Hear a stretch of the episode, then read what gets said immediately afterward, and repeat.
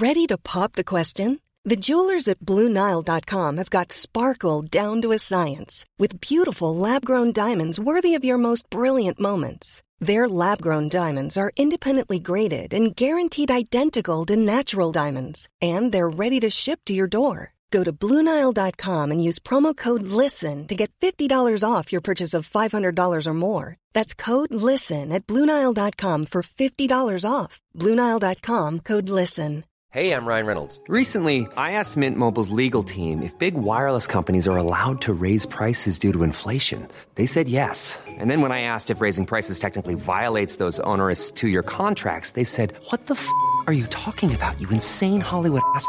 So to recap, we're cutting the price of Mint Unlimited from $30 a month to just $15 a month. Give it a try at mintmobile.com slash switch. $45 up front for three months plus taxes and fees. Promo rate for new customers for limited time. Unlimited more than 40 gigabytes per month. Slows. Full terms at mintmobile.com. This is the Cork Today replay on C103. We've already been busy with the calls uh, this morning, so please bear with uh, John Paul. You can text or WhatsApp as well to 086 103 103. And the real worrying news is the R number, which shows how fast coronavirus is spreading, somewhere between 2.4 and uh, 3. And uh, I was looking into this yesterday evening when that figure got announced. We we have had the figures in and around three. The last time would have been in March, just as we headed into our first national lockdown. And we brought that R number down really, really quickly. It went down to one very quickly when the full lockdown started back in March.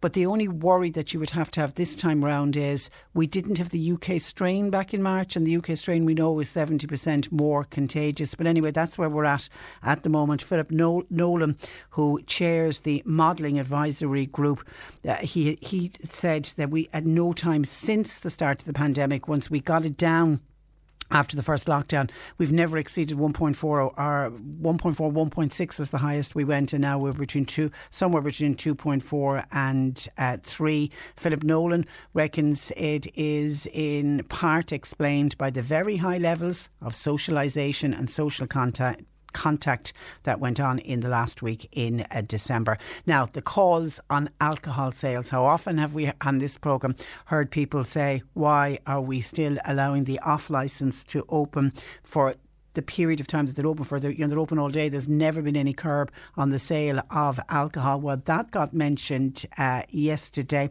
and curbs on the sale of alcohol by forcing off licences to at least cut their opening hours that may be the next step in the fight against COVID 19. Dr. Tony Holohan warned that it is helping to fuel the spread of the virus, and he yesterday welcomed signals that are coming from that the government is looking at curtailing off licence trading hours in the war against the virus. Dr. Holohan says, and he says this before, the virus loves alcohol. And he said it was clear it was causing people to let down their guard and then increasing the risk of spreading the virus.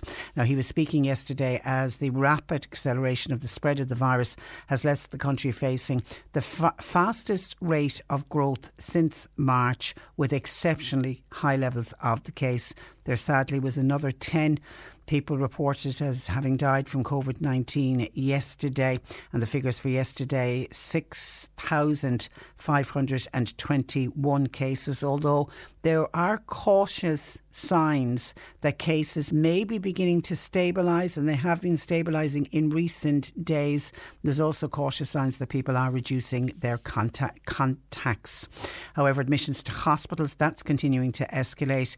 There was a record 1,043 patients being treated in wards yesterday with uh, COVID, with 99 people hospitalised in the previous 24 hours alone. Intensive care units, they're under growing strain. They now stand at uh, 96 patients with COVID 19 in intensive uh, care. And doctors are increasingly terrified that they'll not be able to provide the level of care needed to every patient who is seriously ill. Dr. Colin Henry, who is the clinical lead with the HSE, he said the most optimistic prediction is that there will be 200 COVID 19 patients in intensive care by next week. That's, and that's the optimistic uh, prediction. The, an infectious disease consultant at St James's Hospital said doctors, literally, he used the word, are terrified of finding themselves where they'll have to choose between which patients because of lack of beds. And that's what happened in Italy at the height of the pandemic there. And nobody wants that to happen here. There are 286 intensive care beds, capacity to increase that to 350. But hospitals are facing huge difficulties because of staff out either sick with COVID 19 or they've been contact traced as being a close contact. There were two and a half thousand off work, including specialist nurses and doctors needed to provide the level of care that is needed. Professor Nolan last night said the most infectious strain of the virus is now accounting for about a quarter of all the infections, and it's making it more difficult to get this third wave under control. Its threat means everybody needs to work harder to slow the spread and double down on our efforts. It'll be next week before there's any firm sign that the spread of the virus may be stabilising. And optimism, they say, is still very thin. He's saying a pessimistic forecast would be that there would be 2,500 to 5,000 cases a day by the end of January. If he wants to be more optimistic, he's saying by the end of January we could be somewhere in reporting figures at just over 1,000 up to 2,900 a day. And it is worth mentioning that when we went into lockdown in this country in October, our daily cases were around 1,200, and that really shows the hill that has to be climbed in the first part of this year to get those figures down. Philip Nolan expressed concern about the rate of infection, hospitalisation, and also obviously the risk of death to those over the age of uh, 65. We now have around 11 people a day dying as a direct result of uh, COVID 19. I mean, we're only at the 8th of January and we've already had 41 deaths for this month. And if you look throughout the whole month of December, there was 163, and we were saying how you know how sad and how worrying it was that we had 163 deaths in December and already at 41, and we're only and that would only been up to the the first seven days of January. Obviously, today's figures are not included uh, in that. Paul Reid, the HSE chief, said the rate of growth in COVID patients, massive shock to the hospital system. And he said 400 beds were available yesterday with 31 intensive care beds. And then looking keeping it as local as we can, Cork University Hospital, they're expected to trigger an emergency tiered escalation plan. They're trying to manage the unfolding COVID 19 crisis that's left staffing le- levels in free fall. That's how it's been described across the health service. At Cork University Hospital, 180 nurses out of the 1,400 nurses that work there. Um, 180 were unavailable for work this week because they either had the virus or they were close contact of a confirmed case or they were self uh, isolating. Of its 130 critical care nurses, 30, that's almost a quarter, were unavailable for work for the same reasons as one ward, of course, as we've been reporting all week in CUH, was forced to close because of the staff staff shortage.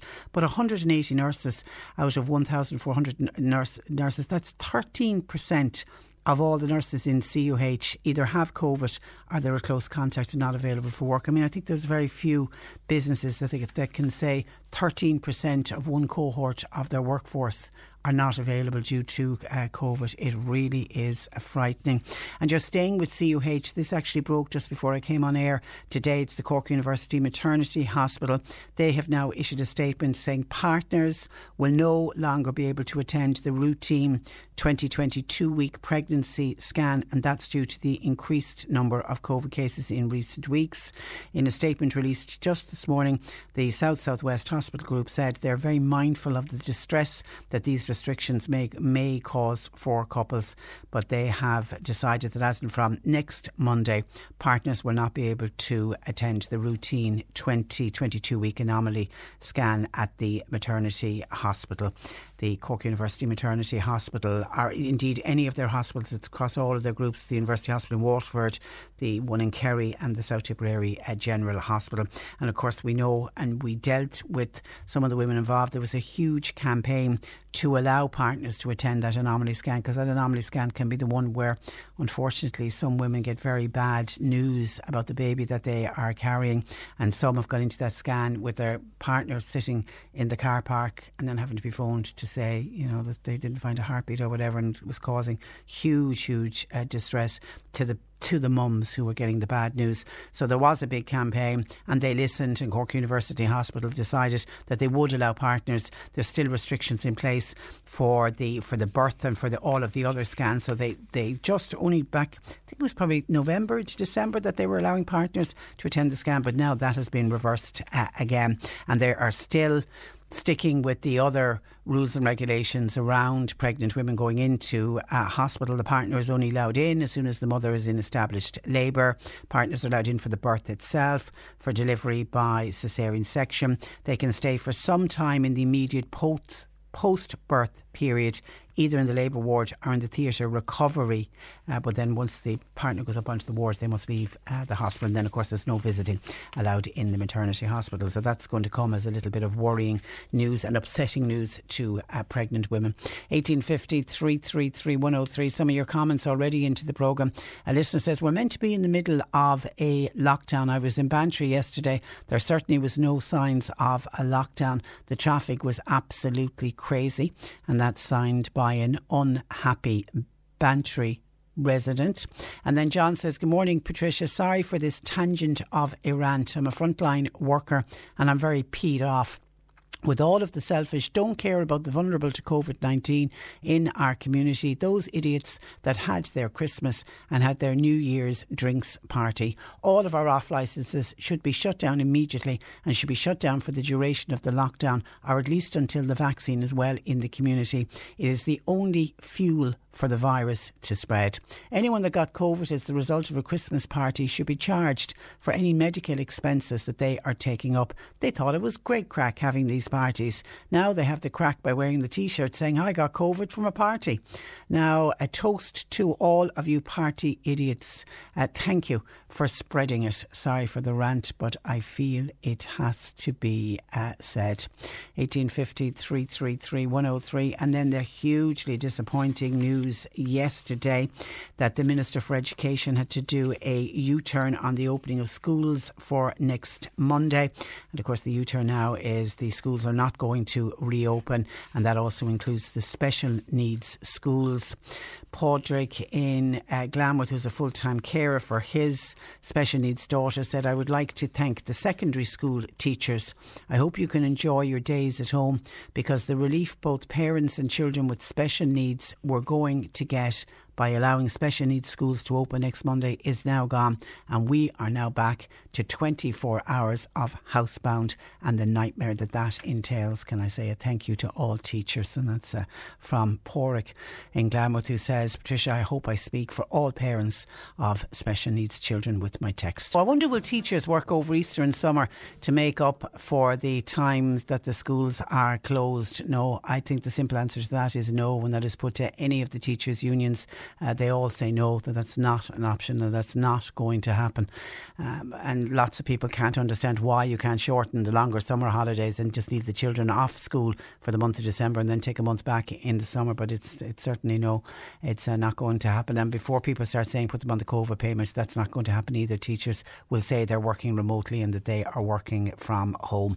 Now on the vaccine, Texas says Patricia. Oh, by the way, we are going to be talking about the uh, the very disappointing news for parents of special needs children, the fact that their schools uh, are not going to open on uh, Monday. We'll be speaking with one uh, with one parent. Certainly, is going to be joining us just talking about what that reality means for parents with uh, children of special needs who had such a relief this week when they heard that their schools were going to open. They were going to be open five days a week from next Monday, and then of course yesterday the U-turn was made by Norma Foley because of all of the teachers' unions and the partners in education all saying that they didn't want the schools uh, to reopen uh, to protect they're saying to protect both teachers and to protect pupils with so much COVID out in the community. But special needs uh, parents seeing all of that very differently. I read a piece yesterday on the paper of a mum with two uh, children on the autism uh, spectrum, and she said she worries more about her children's mental health than she does of them actually catching the virus. So we will be t- addressing that later on on the programme.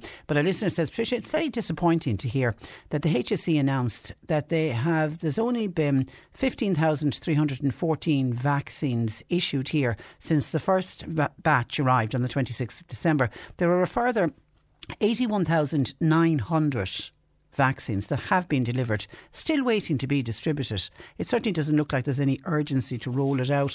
And you know, I, I kind of feel the same as well. I wish that there was much more of a push to get the vaccines. I mean, because I've been defending it all along, saying, oh, the vaccines haven't arrived, the vaccines haven't arrived. But by all accounts, the vaccines have arrived. But it just seems to be, there doesn't seem to be that listener is right. There doesn't seem to be an urgency with rolling it out. When you look at what they're doing, say, even in Northern Ireland or in the United Kingdom, I saw even Boris Johnson is talking about getting the army involved in order to speed up the rollout across the United Kingdom. And the United Kingdom are well ahead of a lot of other countries, in fairness, because they were three weeks ahead in getting approval for the vaccine. But they certainly seem to have this sense of urgency about getting the vaccine to people. Now, I know there's a piece in the paper today. It's a 95 year old grandfather from Cork became the first person to receive the COVID 19 vaccine in County Kerry yesterday. Uh, it was Killarney Community Hospital. A gentleman by the name of John Cremin. He's originally from Knocknagree here in uh, Cork, but he's been a resident in Killarney Community Hospital since 2013. He was the first to get it. He said he was absolutely thrilled. He wasn't a bit worried about getting the vaccine. And he said, I'm glad to be getting it uh, today. He said it's not something that happens every week. And there was a huge sense of relief and almost excitement in Killarney Community Hospital when they started the rollout there yesterday. Now, they tell us that there is an, an ambitious rollout programme will see Cork Kerry community healthcare teams travel to more than 125 locations across Cork and Kerry to vaccinate residents and staff in private nursing homes and within the voluntary sector. Throughout the next week alone, Cork begins actually next Monday. Uh, teams are expected to travel to more than 30 public and private facilities, 22 of them here in Cork and 11 in Kerry. And they say where more than 3,500 staff and residents will receive receive the vaccination. So they're saying that there is an ambitious pro- project, uh, but with with if that listener is right, and there are 81,900, there's nearly 82,000 vaccines here. And, you know, they're saying here for Cork, 3,500 staff and residents will, will be vaccinated. I don't know how much of an urgency is in that. I would prefer to see way more. I would like there to be a situation whereby the, as soon as those vaccines are in, within a week of the vaccines arriving, that they would be ad- administered. I, do, I can't fully understand. It seems everybody is trained that needs to be trained in order to administer it. I know there's this issue around it has to be kept at minus 70 degrees, and then once the vials are opened, they've got to be mixed. And I think each bottle will give five people the vaccine and they have only so many hours after the, the vial is opened and it's made up to administer it. But I, I don't know, other countries just seem to be getting the vaccine out quicker uh, than, than we have. And just on vaccine, and, and I'm sorry I didn't mention this yesterday, there was a gorgeous story on the front page of the Irish Examiner yesterday about a nun by the name of Sister Colette Hickey, who is going to be 103 at the end of the month. She was born on the 31st of January 1918, so it was just before the Spanish flu pandemic uh, hit. She's originally a native of my own hometown of Clonmel in County Tipperary, but she is uh, has been in a nursing home here in uh, Cork. And she is one of the ones, obviously earmarked to get the uh, vaccine. But she actually came out yesterday and uh, said would it be wasted on me, you know, the fact I'm n- nearly going to be 103? I'd prefer it to be given to anyone younger or someone on the front line. What a great, generous act. Now, there's no talk that they're not going to give her the vaccine, but I just thought it was one of the sweetest things that when she heard that she was in line and the nursing home that she's in, they're due to get the vaccine jab on Monday, and she just thinking, would it be wasted on me? And no, Sister Colette, if you're listening to us, it wouldn't be wasted on you. You deserve to get the vaccine as much as anybody else. She actually was the first Cork Person of the Year winner. And she's been looked after in the Bon Secours run Mount Desert Care Village on the Lee Road. And she's been in there since January of last year when she developed uh, pneumonia. Uh, but Sister Colette will be remembered. And the reason that she won the Cork Person of the Year award was she was the one who set up. Um, the Edel House as a refuge for mothers and children in abusive situations, and she helped to find that back in 1972. And for her work there, she was the first ever Cork Person of the Year when it was launched back in 1993. She was presented with a award at the time by the then Taoiseach uh, Albert uh, Reynolds. But I just thought, what what a lovely, lovely woman, and what a great, generous, kind spirit. Even as she heads up to her 103rd birthday all of her life, she's obviously thought of other people, and even in her final years, she's still thinking of other people. So, Sister Colette, we wish you nothing but good health, and uh, we hope you have a wonderful birthday at the end of the month. And just on Padraig's comments that uh, I mentioned, Padraig from uh, Glanworth, and he felt he was speaking on behalf of all special needs uh, parents, bitterly disappointed that the Minister for Education has done a U turn, not allowing special needs schools to open next Monday, and Padraig is laying the blame at the hands of the teachers' union unions for forcing uh, the Minister for Education's hands. A number of people texting in immediately saying that man from Glanworth is spot on. I 100% agree with him. And somebody said, Would you ever thank Padraig from Glanworth? He is speaking on behalf of so many parents with special needs children. As I say, this is an issue we will be returning to, uh, but we'll, be getting to it after 11. Now, according to the Avondhu newspaper, a Rathgor- Cormac man came to the rescue of a young woman last week when she flagged down his vehicle seeking help to escape from a man she claimed was following her. Al- Alan Crinian, the gentleman who came to her aid, uh, joins me to take up the story. Good morning to you, Alan. Good morning, Patricia. How are you? Well, I'm very well, and uh, thank you for joining us and sharing the story with us. You were coming home from work in Cork City.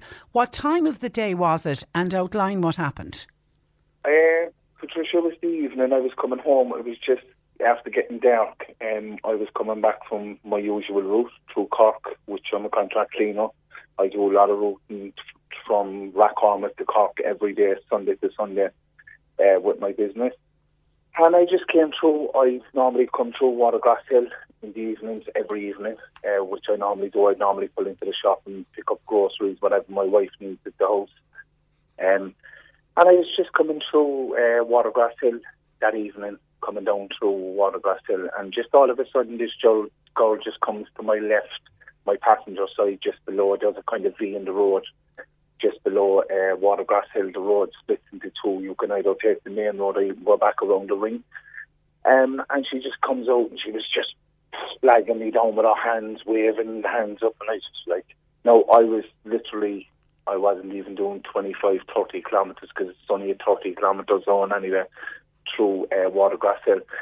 And at the start, I kind of, whoa, what? But as I looked in my left mirror, which would have been my passenger side, I see her, she was still standing uh, literally on my road behind my van. So I, I stopped. And she came running towards my passenger side and she and she just opened the door straight away and she was like, please, please, can you help me? Can you help me? And I said, well, what's wrong? What's wrong? She goes, I'm being followed. There's a man, there's a man following me. And I was like, okay, the staff I was kind of like, okay. And she goes, please, please, can you help me? And I said, okay. And I said, get in. And as I got in, I went to look, which I couldn't at the time, look at my rear view mirror on her side, but my mirror is connected to my door. So when my door opened, my mirror goes out the door.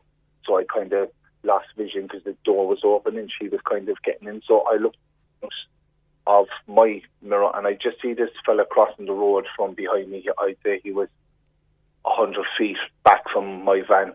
Um, and he crossed to my side of the road. So I got in. She, thank you, thank you so much. But she was literally, the girl was shaking from head to toe. Literally. Now, what what did she then tell you had happened? So I got her into the van anyway, and I turned at that V junction, and I said, "Where you living?" She says, "I'm I'm up the top of the, the top of the town." So I says, "Are you okay?" I says, "What happened?" She goes, "I was actually in town." She says, and um, he asked me for my asked me my name, and I kind of ignored him. She said, "I kind of was like, you know, he was just. I found him very strange the way he just approached me, and um, like that, I said, right, and I was kind of like, this was all like, you know, what the hell, like, you know, what's going on, the kind of thing, like." You know, a girl's just after coming into my path saying she's being followed. So he says, Are you okay? I says, Where you living? And she says, I'm up the top of the town. So as I was going up anyway, I says, Do you want me to ring anybody? Do you want to ring? She says, My phone went dead. My phone was dead. My phone was dead when I was in shopping in town. She said. So hang on now. This, this this man approached her when she was in the city. Yeah, yeah, no. So then she she gets so she obviously she doesn't want anything to do with him. Goes about her business, and then she gets on the bus to Watergrass. Hill. And yeah, did he follow her onto the bus? He followed her onto the bus, yeah. He fi- literally followed her onto the bus. But this is the strange thing about it, Patricia, right? So I went round anyway, and as I was swinging the car, he, the road, the, as as I said, while she was getting into the van, when I seen him crossing the road to my side, which when when I was turning the van heading back up to Watergrass Hill, he would have been on my he would have been on our side. But as I turned the van, strangely enough, to cross to, go back up to where she was telling me to go, he was he was no longer on the side of the road that he crossed. He was after crossing back over to the side where she was. Do you know, by the time I swung the van around to go back up, he was he was already after crossing to the right hand side of the road. But as I turned the van to go back, he was after going back over to where he was. So that was grand. Anyway, I got up and she was thanking. The girl was literally, Patricia, the girl was literally shaking from head to toe. She was. Did he did he try to engage her in conversation on the bus? She said she said he asked her for her number. She said he asked me for my number. She says I was absolutely petrified. She said my battery was on two percent. I could literally I couldn't even see my screen. She said, and I said okay. And I said "He- like I said are you okay? And she says I, I'm really really scared. She goes thank you thank you so much. She kept saying, So when the bus so pu- so when the bus pulled into Watergrass Hill, he then gets off and follows her. Oh, he gets off and followed her, yeah. He literally got off and followed her. Uh, No, Patricia, there was no one around because normally I come through uh, Watergrass Hill. No, some evenings, because I'm a contract cleaner, like I've got my own business. So some evenings I mightn't get home till around 9, sometimes 10. But a lot of my clients, due to the COVID at the moment, they're kind of closed. So I've a bit of space and a bit of time and I get home a bit earlier. Um, but that just that even due to the COVID and due to whatever And there was no one else Yeah. around, was there was To, no, no, I no. tell you know, Patricia, when I came down through uh, Watergrass Hill, I'd normally pull into the girls there in the, the shop, or I'd normally go to my local shop, Spar in Rathcormac. And there was literally no one around. There was just this eerie, eerie feeling. Even last night, because normally every couple of nights I go for a walk with my daughter. She's 13. I don't leave her out on her own when she wants to go for a walk. We go for a walk around Rathcormac, around the village. There's a ring. We do the ring. And there was just the last couple of nights, there's just this eerie, eerie feeling in the air. It's just like there's literally no one around. And there was, I'd say, the girl, I'd say, when she seen the van and the lights, I'd, she, she literally, to be honest, she didn't come out enough for me to hit her or anything, but she came enough out for me to, to get my attention. Yeah, she was. She was. She was. Yeah, she was Patricia. that. She was that She frightened. literally and do you do you reckon that guy then went to go back on the bus But to go back to this. Cork? So I went back up anyway, but dropped her off, and she thanked me a million times. So I got in, I came back down towards heading home. It's just, just whoa, what the hell is after happening here? I'm only after finishing nearly a twelve-hour shift um, and work. So I'm coming back down, uh, heading towards back down to the village, heading towards um, Watergrass Hill to Rathcormac, and there he is standing on the opposite side of the road, up a bit, waiting on the bus stop to go back up to Cork. So he. there. So you reckon he only got on the bus? yeah, to follow yeah, her. Yeah, yeah, absolutely, hundred percent, hundred percent. Wow, Because wow. because like he was standing there and he just gave me this strange look. No, his head didn't move, his eyes just moved. He had his hands behind his back. He was standing against kind of where the bus stop is, the wall behind it, with his hands behind his back, and he just gave me this weird, like deep look, just with his eyes, and he must have realised, oh, that's the van she's got into, and he lost eye contact with me. He just put his eyes down to the floor. His head didn't move. He just followed me with his eyes because I was literally crawling down and I was kind of staring at him.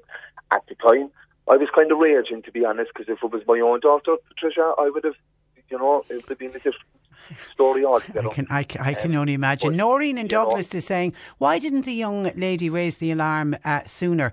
Did she alert anyone's attention on the bus? Do you know? Uh, Patricia, I don't know. No, I don't, okay. and that's and that's being honest. I don't. Okay, well, of course, I- she didn't know that he was going to get off the bus in Watergrass No, Hill. she- yeah, no, I mean, it was when that- that's when she realised that she was in a very, very scary situation. Oh my God, Patricia. Yeah. and that's the thing about it. Like, um, I- like when I came home, it was my wife actually decided. You know, I'm going to put up this uh, comment for people to see. It was my wife that got the ball rolling. To be honest about things. Because yeah, and one of the reasons that you want to go public is to raise raise awareness, I- obviously, I- of the possible honest, dangers. Patricia, I'm sitting upstairs last night and I'm looking at at statistics to do with uh, girls that are after being followed and girls um, that are after being raped by people they don't know and things, and they're frightening. They're they're absolutely frightening. The statistics and cases that are unsolved at the moment um, in Ireland, uh, all over Ireland, and I just want to make it aware of like we're going to come out of a lockdown after maybe six weeks. It could be eight weeks.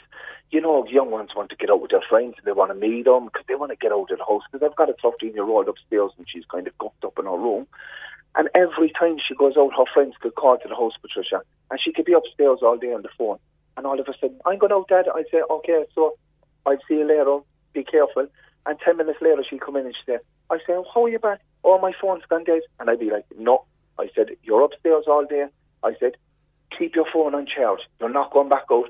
If you haven't got your phone fully charged, I don't. If it goes dead, me and Mum doesn't don't know where, where you, are. are. Yeah, yeah. You know, so what if happens if if nothing you- else, if nothing else, No. always have your phone on charge. But again, it's there's it's also a, a cautionary piece of advice for for young girls on their own, out on their is, own. It is. It is, uh, Patricia, because I was actually speaking to one of the ladies across in Spar last night, uh, one of the staff, and they were telling me it's a separate incident. Only two weeks ago, a girl was standing at the bus, the bus stop in Rathcormac, and this fella just pulled up in a car, a black car, and just pulled straight across from her, stared across at her, got out of the car, walked over, and asked her, would she like a spin to Cork? Come on, I'm going Did- to Cork. I'll did- give you a spin. Did she? I- I'm I'm wondering, like, did she report it to the Gardaí, or was there anything to report? In that, just he followed her and made her feel very uncomfortable, and then thankfully you came to the scene Yeah, and nothing yeah, else yeah. happened. But I suppose with there's no there's no incident. See, see uh, Yeah. to be honest, Patricia, probably the, get, the girl's hands are probably tied in a situation like this because physically he would have to, um, what, probably touch her or. He only freaked her out stuff, by I don't know yeah. what way it works, Patricia. Yeah, I, I literally don't. But I'm going to, I'm going to actually look into it. What way, what way, and what way, don't know. Okay, But- others are saying how incredibly brave you you were to stop the car. Somebody said, "Were you not afraid that it wasn't going to be some kind of a scam?" That, did, you that know didn't enter your head. A lot of people, there's a lot of people saying that to me, but it, it was just my gut. My gut instinct told me the girl needs help. It was just literally a split second. No, it could have been a trap, but me being me and having a, a 13 year old daughter, and I just stopped. I literally stopped because I could see by her reactions the way I passed after I passed her, and she kind of went like with the bags. Oh my God, she went, and she was literally. I could see kind of like she needed help. It wasn't like oh stop, and then kind of turn her back to me or whatever. Yeah. She literally was still facing me as I was looking at her in my left hand uh, passenger mirror as I was kind of going on. I said, "What?" The? So I slowed down. I stopped, and she literally, she literally ran towards me. It was like, "Oh my god!" He stopped, kind of thing. And she literally just opened the door. She was like, "Please, please, can you help me?" Can Yeah, I think your gut instinct and your gut instinct it as a dad, as as as a dad. Somebody said by dad, text. And you know what, Patricia? I just want to make it aware of girls out there. Please, please, just keep your phone charged, no matter where you're going. Make sure if you're meeting someone, it's in a, it's in a place, a built-up area. You're meeting them at a front of a shop, somewhere where there's light, because like. Th- That's three incidents now that I'm after being aware of in the Okay. last Well, a listener, a listener said absolutely terrible what happened to, to to that girl. Did anybody think of going to the Garda station in Watergrass Hill? Could the Gardaí then not have questioned him? Uh, could you have taken a photograph of him? By the way, you were very brave, uh, says I- this uh, th- to this honest. Patricia, I thought about the photograph afterwards, but you have to be careful who you take photographs of because of data breach of data protection Yeah, with people yeah. as well. You know, And then as well, and then as well, in the heat of the moment, you just want to get this girl, this terrified young girl, you just want to get her home and let her feel safe. That was literally what it was. Yeah. It was just, uh, uh, it, it was just split instance. You know, there's a lot of things. There, there's a lot of things you say. Why after why didn't I stop and just hold him, or which I wanted to do. Because, No, no, don't go down that or, road. You know, just, Don't go just down that road. Have you have you heard from her since, Alan? No, I, No. to be honest, no, I haven't. No. I spoke about that, and he's he's thanked me a million and trillion times. uh, like literally, I've. To be honest, Patricia, I hope that I don't have to experience what I've experienced with that girl, and I hope no other girl has to go through what that girl went through, or any of the other two girls that have been that I've know of, the girls in Fermoy the other night. after being followed, and the girl in Rathcormac where the man approached her to get into the car. Okay. That's no. There's no girl should So, have to go through yeah, that. the message is That- stay that- safe, but have the phone have the phone charged, stay in well lit areas, and don't be on your own. That's all it is, and I, I, I'm going to look in. I'm, I'm going to sit down with a couple of people, and I'm going to come up with some app that can, like, make girls aware, or just, you know, I'm going to. I, to be honest, I'd like to look further into doing things. It's just about awareness with girls, to be honest, because. Yeah. You know, we- we're not living back in the 90s where you could walk down one side of the street, you know everybody, you know who your neighbours are. You don't know who anybody is anymore. You don't know. It's just, it's it's it's a strange time.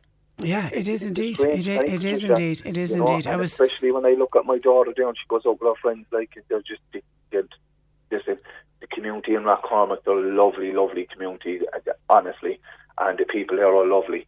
Um, but you just, you, they just got to watch themselves. yeah. Okay. just got to be careful where Okay, they go. well, who keep keep in contact with us if you come up with some kind of an, a- an app. We'd love to speak with you again on it, Alan. And once again, well done. As I say, all the texts and calls coming in are people saying, "Well done, how brave you were." That girl was very lucky that you were in the right place at the right time, and that's exactly what it was. You just happened to be in the right place Yeah, at the right the time. right time. Listen, At stay right safe, time. Alan, and thanks, a million for joining us. and happy New Year And many happy returns. Bye bye. Thanks, That is um, Alan Crinian from Rathcormac on his, his his very brave act to save that young girl. You're listening to Cork Today on replay. Phone and text lines are currently closed.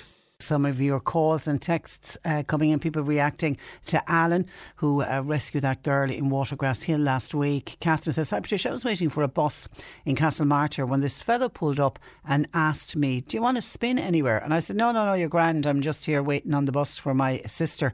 Uh, but I was shaking. It kind of frightened me. He was in, I reckon he was in his mid 30s, says Catherine. I'm in my late 50s. There are certainly uh, a number of very odd people out there at the moment. You need to stay safe. And Martin in Fermoy says, Patricia, I'm a dad of two young women. I would personally like to say a huge thank you to Alan for what he did. And Alan said that the young woman's father just couldn't stop thanking him for what he did. So, yeah, he was a, a great, great man indeed. So, uh, thank you for those uh, comments. Um, Hi, Patricia. If I send a birthday card to my friend who also lives in Cork, will she get it tomorrow? Or should I have sent it yesterday if it has to go to Portlaoise? Uh, well, well, firstly, we, I don't think there's going to be post tomorrow because tomorrow is Saturday. Now, I know there was post, but that was to do with the run up to Christmas and how busy they were throughout the month of uh, December. So, uh, no, I would, I would nearly 100% say that the card is not going to get there tomorrow. We we were always good about next day service and next day post, and I have posted some items that have arrived the next day, even though post does leave Cork, does go up to Portlaoise, and then gets distributed wherever it needs uh, to go back down to Cork if you're posting something that is for for a Cork address, uh, but but because the postal service is under so much pressure, not just to do with Christmas, but to do with COVID and everybody shopping online, I think next day delivery is almost gone. That's not to say that it doesn't happen, but posting a card on a Friday, expecting it to arrive on Saturday, I don't think you have a hope. I would put it in the post now. Your friend will possibly get it on Monday, and you can give her a call and say, there's a card in the post for you, and then she can get excited for when it does arrive. Uh, hi, Patricia, I'm confused. I thought that they said that the click and collect service was no longer allowed.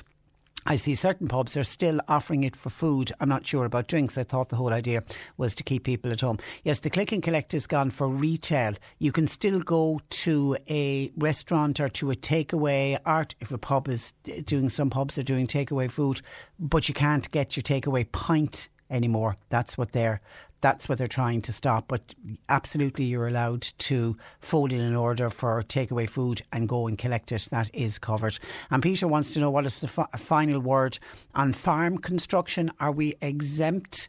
Uh, thanking you, says uh, Peter. I haven't got an update on that. I'll get John Paul to check. We were working on that during the week.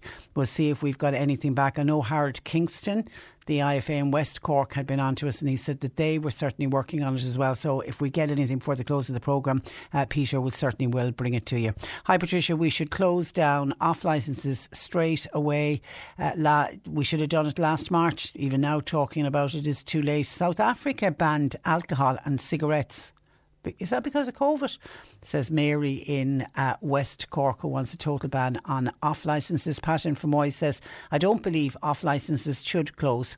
I think they should limit the times that the off licences are open. Say close them at 5 pm every day. Also, Pat feels limit the amount that you can purchase when you go into an off licence. Say put the limit on two bottles of wine or 12 cans of beer. Uh, off licence are keeping many people sane, but they do need to be controlled.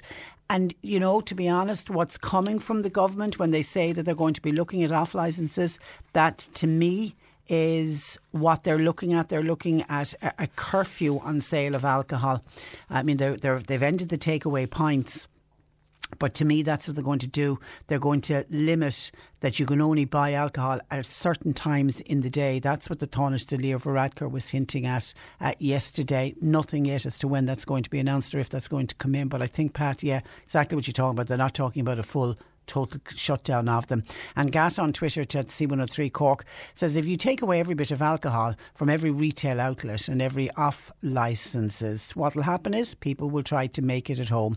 Banning the sales will cause serious medical conditions for people who are alcoholics, both in and out of the system, plus penalise those. Plus, it would also penalise those who just like the odd glass of wine with their meal. And there would be a lot of people would say that, that, you know, that they enjoy their glass of wine at the the weekend or whatever, a glass of wine with their meal or a few bottles of beer on the weekend. And if you decided to ban all alcohol sales, everybody would be affected by it. Now, we are going to be talking in a couple of minutes about the fact that special needs schools are not going to open next next Monday. And already this morning on the programme, there was some criticism of teachers. Some people are pointing the finger of blame at the teachers' unions because it's the teachers' unions who lobbied very hard to the Minister for Education who did the U turn yesterday. Well, Sharon is one of those teachers who actually teaches in a special needs school. And she says, Morning, Patricia. I assure you, if I thought it any way possible to be at school next week, I would. Apart from the fact I absolutely love my job and have done many years voluntary work providing home support for children with special needs needs, it's simply not safe. While I have so much empathy for parents of children with special needs, and I understand how hard it is to be at home full time, we are not responsible for that burden. We are educators, we're not carers. We should not be classed as respite. I've been an advocate for children I teach with special needs for the past 13 years, but I agree with schools being closed. It simply is not safe at the moment. Staffing, staff are dealing with intimate care, no social distancing, and so many staff will be out. When I heard the news on Wednesday that the schools were to reopen, I was so upset, worried, and uh, anxious. And by the way, Sharon said, I'd happily work for the month of July to make up for time that we're not in school. I do, but I do July provision as it is anyway, so I would have no problem in giving up a month of the uh, holidays. And that's from somebody who's works in as a special needs uh, teacher. Okay, on vaccines, Dan Says Patricia, another issue with the slow rollout of the vaccines. There's questions arriving, rising now in the United Kingdom as to as the mo- at the moment regarding the length of time that the vaccines remain effective after being administered. There's a suggestion that vaccines may only be effective for six months, and it could be necessary to either re-administer the dose or give another booster at that stage. If that turns out to be the case, and at the rate we're distributing the vaccines, it's difficult to see us getting past vaccination of medical staff and nursing homes and those that are vulnerable. It's going to be interesting watching the reaction of society when Ryanair and other airlines really start pushing this vax and go line, we could be still facing lockdowns, says Dan. And someone else on vaccinations says we have about four and a half million people in this country that need to be uh, vaccinated. If you look at those figures, four and a half million people, they will need to vaccinate 24,725 people per day for 365 days. This is never going to happen. And also, no one can say how long people who get the vaccine will actually be immune for it. I'm not trying to worry people, but these are the facts. There's somebody who broke down uh, the numbers. Okay, if you're saying that, that we need to do nearly 25,000 people a day in order to vaccinate everybody in this uh, country, that is still that is still doable. If you look how other countries are vaccinating and how many people they are vaccinating. I mean, if you look at our flu jabs, we gave out 1.3 million. We didn't actually have enough flu jabs for the amount of people that wanted flu jabs this year. And we did that through our GP services. We did it by the pharmacists giving out the vaccine. So where there's a will, there's a way. I mean, do you remember Dr. Mike uh, Thompson from East Cork who joined us, who had they'd set up the vaccination, the drive-through flu vaccination centre down in Midleton, and he was saying, and at the time he had to close it because they couldn't get their hands on enough vaccine. But he was saying when he was talking about setting it up, and I think the army got involved in helping them to put it up, put up the tents that they needed for the for the drive-through facility. But he was saying at the time that this would be a great model to use for the COVID 19 vaccination, where you would have drive through vaccination centres. Again, they're doing it in other countries, and you could have, you know, you could go to places like GAA clubs. You could have every town having a vaccination centre where people would turn up on a certain day and literally in, out, in, out and vaccinate people. So where there's a will, there's a way. But it's just getting enough vaccines into the country to have the vaccines available in order to administer them. So I, I, I wouldn't be the doom and gloom merchant yet about the number of people that need to be vaccinated, but I accept our, our rollout is just too slow. I think everybody is saying that we need to do something to push on the rollout. Morning to Patricia says another WhatsApper and a happy new year to you. Many happy uh, returns. My rant for today. It's ignorance and stupid people that are spreading the virus. I don't go shopping, but like a bold child, my husband takes me for a drive while he does the shopping. So I sit in the car watching the world go by. Yesterday, as I sat in the car, a woman I know, a family member of hers has the virus, and she is the one looking after this person. She went into a shop as bold as brass. What is this woman on? I tell you, I use some choice words to describe her. For obvious reasons, please don't call out my name. Uh, stay safe, uh, Trish. It won't be easy. Uh, okay, she. Yeah, she should be restricting her movements. If she's living in a house with somebody that has COVID 19, she should be restricting her movements. But under restricting your movements, you are allowed to go. Ideally, you shouldn't go to the shop. Ideally, you should have somebody else doing the shopping for you. You should get onto your local shop. They're all still doing delivery uh, services. And yes, you're right. People will be very nervous to know that you're in a shop with somebody who's living in a house with somebody who has COVID 19. Now, you would hope that the person that has COVID 19 is completely isolating themselves against everybody else in the household. But we all know of cases where somebody brings COVID 19 into a house, and even though they're doing their best to quarantine inside in a room. We've all heard of cases where an entire family has come down with COVID 19. Equally, I've heard of, uh, I mean, that is the, the person that we interviewed, um, the gentleman we interviewed, was it last week, who was talking about uh, COVID 19, or was it earlier this week? He was talking about having uh, COVID 19 and nobody in a household of seven and nobody else in the household got it. So it is possible to completely quarantine and keep it away from everybody else. But yes, the rest of the people in the house are meant to restrict their mo- movements and only go out of the house if it's absolutely necessary. Going to the shop, surely there was somebody else could have done the shopping for that uh, woman. Uh, stay safe is right. Uh, another texter says in England they are fining those who went to shops without masks. Uh, while shopping the other day, I noticed a few people in shops who were not wearing masks. I drew it to the attention of the shop assistant and was told they cannot say anything to them. And somebody was, and they are issuing a lot of fines in the UK to get people to wear their masks. And remember the other day somebody was saying, have we fined anybody in this uh, country? Well, An Garda Síochána have issued a list of some of the court outcomes of Garda enforcement. Now, there hasn't been that many, but there have been uh, people. I can't find any for County Cork. I'll give you an example of some of the cases that have come before the courts and people have been fi- fi- fined. In County Cavan, a male found in breach of travel restrictions without reasonable excuse, fined 150 euro. In County Kildare, another man for the same, 250 euro. In County Sligo, two males found in breach of the travel restrictions both fined 300 euro. In Dublin, a male uh, was directed to return home, observed still in breach of the regulations at the same location two hours later. He was fined 350 euro. In County Tipperary, a male found in breach of the travel restrictions, 400 euro two males in County Meath in breach of health regulations at a domestic house. I'm assuming somebody at a house party. They were both fined thousand euro. In County Dublin, a male found in breach of travel restrictions, 30 days in prison. In Leitrim, A male found in breach of travel restrictions, two months in prison. And there was one female on the list that was issued by the Gardaí in County Meath, uh, a woman found in breach of travel restrictions without reasonable excuse, a non resident at a property, and she got four months imprisonment. So they are issuing fines. There isn't a lot of fines being issued, but they certainly have issued fines. Is it enough a deterrent? I don't know. Maybe they need to be doing more uh, fines. And hi, Patricia, just a quick note on the construction sector. Let nobody be under the impression that all sites are compliant. I have seen COVID hand washing stations all set up without ever being plumbed, sanitizer bottles diluted to little more than oily water, masks non existent, and if they're present, they're usually under the chin or under the nose, are filthy dirty from being reused.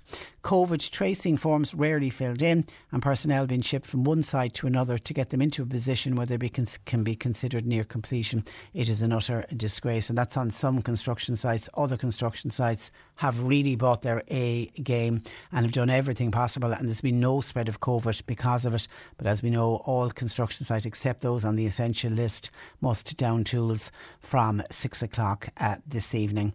And Pat says, Morning, Patricia. COVID and hospitals. The HSE are saying that hospitals won't be able to cope with the increasing amount of COVID patients. I really feel for the hospital staff.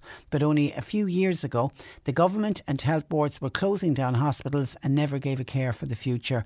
It's time now to wake up, says Pat from uh, Charleville. Okay, just some of your texts and calls coming into us this morning 1850 333 103. Text or WhatsApp 0862 103 103. C103 Jobs.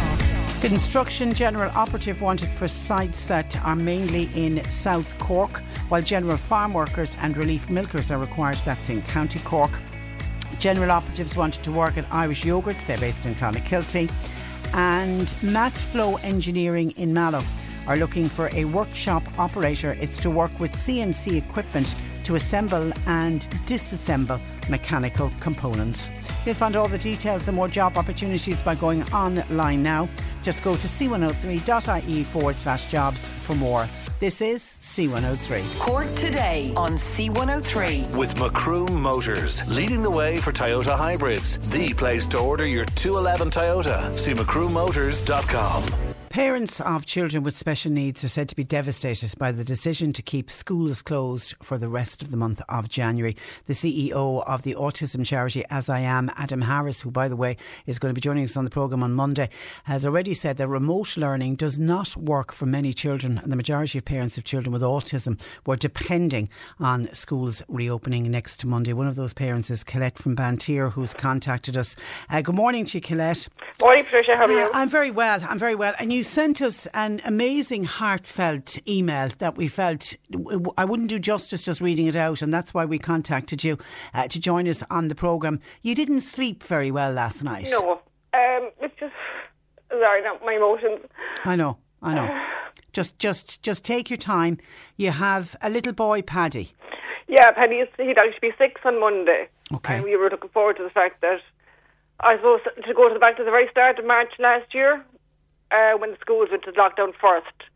Uh, remote learning from Paddy doesn't work. It doesn't work for 90% of children who attend ASD with our special schools. Um, he was doing very well in his early intervention unit, um, but then everything stopped.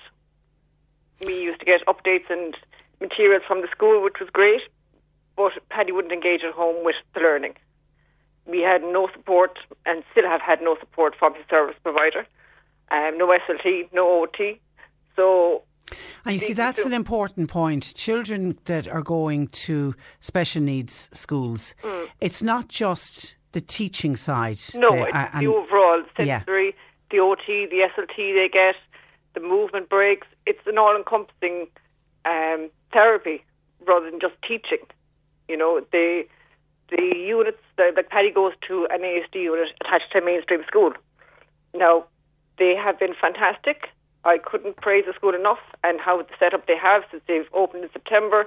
It was a new school that Paddy started into, and they have been amazing the progress that he's made with his speech, with his language, even with his regulation is amazing. But now, even this week, when he should be back in school, we can see ourselves slow progress, slow that he's regressing back to where he was. And as a parent, that's the last thing you want to see. So when we heard the news that number four, he was like, oh, brilliant, finally. Finally, the children who have special needs and who need the extra help are going to get some support because we have been forgotten. Since March last year, we have gotten nothing. I take great offence in anybody who says that we want schools open for babysitting or that we want to pawn our kids off. That's not it. We want an education for our children. They and, need it. And all the supports that come with it. The supports that come with it, the structure that they have in places in schools, um, in schools like Holy Family in Charleville. I know a little boy down the street from me who was meant to go back there um, on Monday. Her, his mother is devastated. He's he's got a, a lot of additional needs. He's not he's autism, but he's got a TARP syndrome, which is a rare syndrome. She has no supports. I mean, nothing. She has no home support from from St Joseph's themselves since last January last year. You know, we're left on our own. Have you any home support? Nothing since January last year. And and up to that, you did have home support. Three hours a week. And now that- it mightn't seem much to some people, Yeah. but I could go to Dunnes. I could get a shopping done. I could take my daughter, who's only four, for a walk on her own.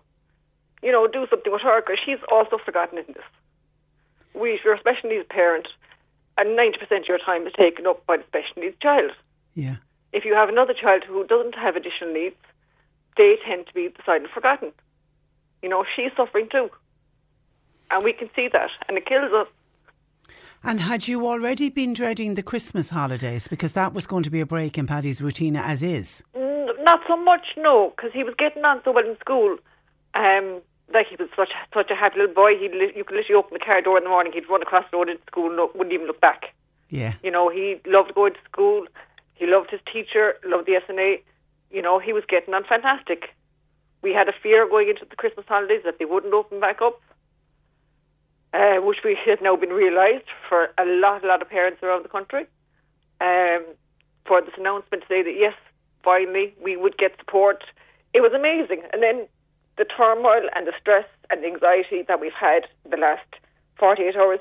Will they? Won't they? Will they? Won't they? We feel like the unions have literally thrown the teachers. You know, they've used our children as pawns. The government wants the children to get the support. The unions are saying no, it's not safe. Anybody who goes to a special needs school or goes to an autism unit in a school, they're little bubbles. I have been literally in lockdown since March last year. I don't go anywhere. I go to the shop maybe once a week. I take this kid to school. I come home. From two o'clock in the day, I'm at home. And you- you're right in that I don't think you can make any comparison between the Leaving Cert students going into a class with 30, 32 you know, uh, students and, and a teacher and special needs schools and units.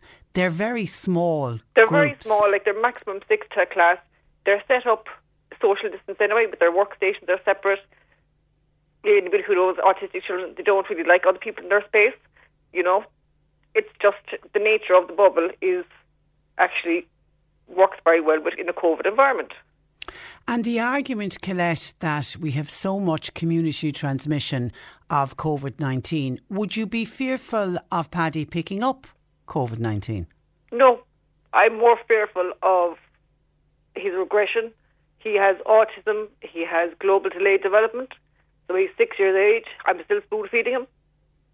You know, that's all he doesn't. He's not toilet trained. I'm still doing nappies.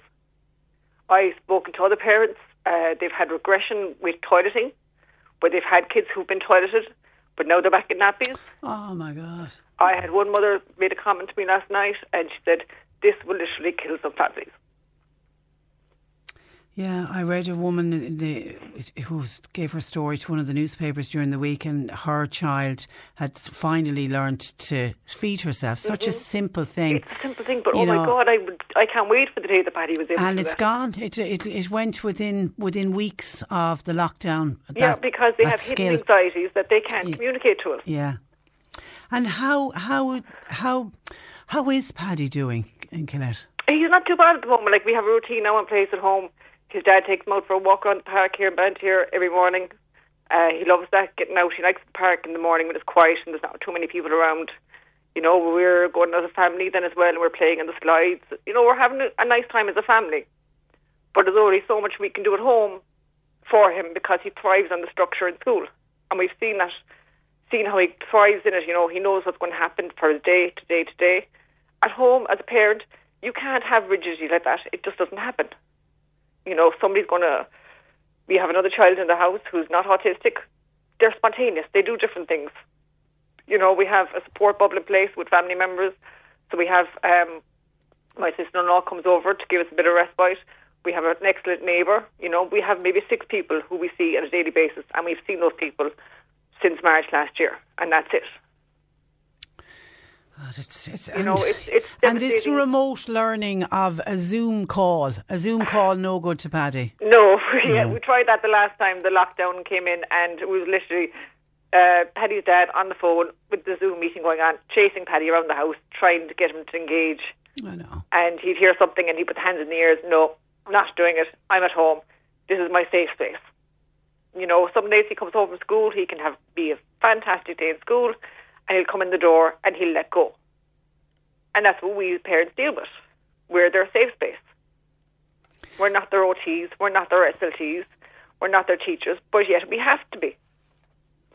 I read out a heartbreaking email during the week from another mother talking about her little boy and what Yeah. his, how his, he never had meltdowns before lockdown, and her description of what a lockdown, what a meltdown looked like, and having to put him into the out into the garden because he was banging himself off the ground, and the, and the I know that little boy, and he's you? a very, very happy little boy. He's actually in Paddy's class. Is it? Ah, it's just uh, for any. I mean, and, and I know when I read it out, we had reaction from listeners saying that they couldn't believe their hearts were broken for their family. But you have to have to watch your child Yep.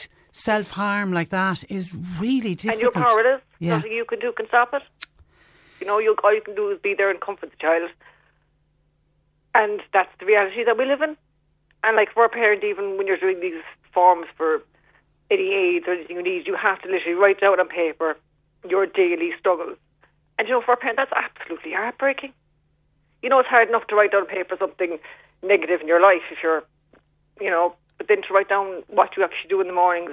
I'm up since five o'clock yesterday. I've had no sleep last night, you know, due to the stress and anxiety. And then Paddy decided, oh, the kids have poor sleep patterns. Two o'clock this morning, he wanted to get up.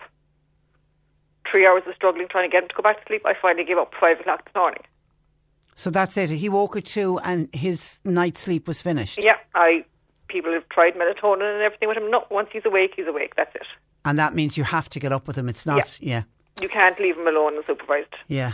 You and you you finished your, your email with a quote from Mahatma Gandhi. Yeah. that the true measure of any society can be found in how it treats its most vulnerable members. Yeah. And like we've got to consider this lockdown and the closure of special needs schools and special units for kids with autism and Down syndrome and all the rest of them. There's also the kids out there from vulnerable families. Yeah. They could be homeless. There is programs like Youthreach who help vulnerable kids. They're all gone. What support do they get? You know, it's not just my family. It's a lot, a lot of families around the country. You know, when you get no help or support and have received no help or support since the first lockdown last year, you know, we're tired of screaming and roaring. You sound exhausted. I am. It's no fault of the school. The school have been absolutely amazing. As I said, the setup they have there is wonderful. Paddy loves it, um, and that other little boy loves it. You know, Caleb next door, he goes to Holy Family. He loves going to Holy Family. He loves when they bring the dog, and you know all those little things that happen in the school environment. It makes their kids' day. You know, you feel such happier child at home, Yeah. and that makes the overall living easier. Yeah. And as you say, you have a younger child, you have a four year old as well who's can't be forgotten in all, can't be in forgotten, all but he tends, she tends to get pushed aside because Paddy might have a meltdown or something else might need to be done, and you know, it's it you're pulled constantly. Yeah, and you've got you yourself and your husband as well. You've got lives, but they're just all permanently put on hold. Yeah, like I'm a full time carer. I don't work. I thankfully I have an outlet that I do a bit of voluntary work, um, a couple of mornings a week. That's my bit of normality. But sure, that's that that's gone now at the moment as well due to COVID. You know, that's that was the only outlet we had was a little bit of voluntary work that we both did on the side to get out to society. You know. Okay. All right. Listen, I think you're speaking on behalf, uh, Colette, of so many other parents. I can see people saying, uh, well done to Colette for speaking up. I feel she's speaking up on my behalf as well. I am the parent of uh, two special needs uh, Yeah. children. Okay. Listen, we'll keep in contact with you, Colette, but thank you for sharing your story with us and, and thanks for contacting the programme. Thanks very much for having me on, Okay. Mind yourself. Bye Bye bye. Bye bye. Ah, that's Colette, uh, a mum of a little autistic uh, boy. As I say, we have uh, put, uh, we- we've had made contact with uh, As I Am, which are the leading support group for uh, children and adults on the autism uh, spectrum, and their CEO is Adam Harris. You know, he's brother of um, Simon Harris, uh, and he's going to join us on Monday on the programme because I, as that, that autism charity, they're devastated as well that the schools, that the special needs schools are not going to reopen next uh, Monday, and you, you could not but heart go out listening uh, to Colette. It's just such a difficult, difficult situation that they find themselves in, doing the very best that they can do, looking after these. They're children that they love so much, but they just need a bit of support and a bit of help. 1850 333 103. John Paul's taking your calls. You can text or WhatsApp 0862 103 103. Cork today on C103. With Macroom Motors, leading the way for Toyota hybrids. The place to order your 211 Toyota. See macroommotors.com. Now, Ireland Reaching Out, also known as Ireland XO, connects people of Irish heritage with their place of origin here in Ireland. And it's a volunteer based organisation. They're hoping to find the descendants of two World War II heroes from Kinsale.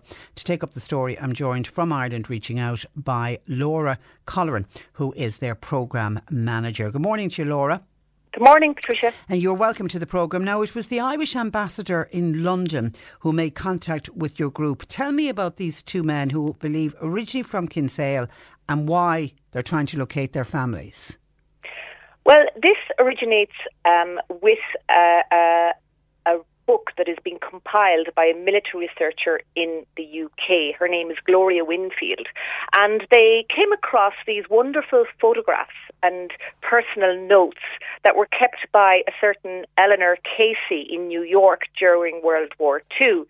And the photographs and notes were about two men who they used to host in their house. Um, as part of the their when they were deployed through New York. Um, they were enlisted as regular Royal Naval sailors.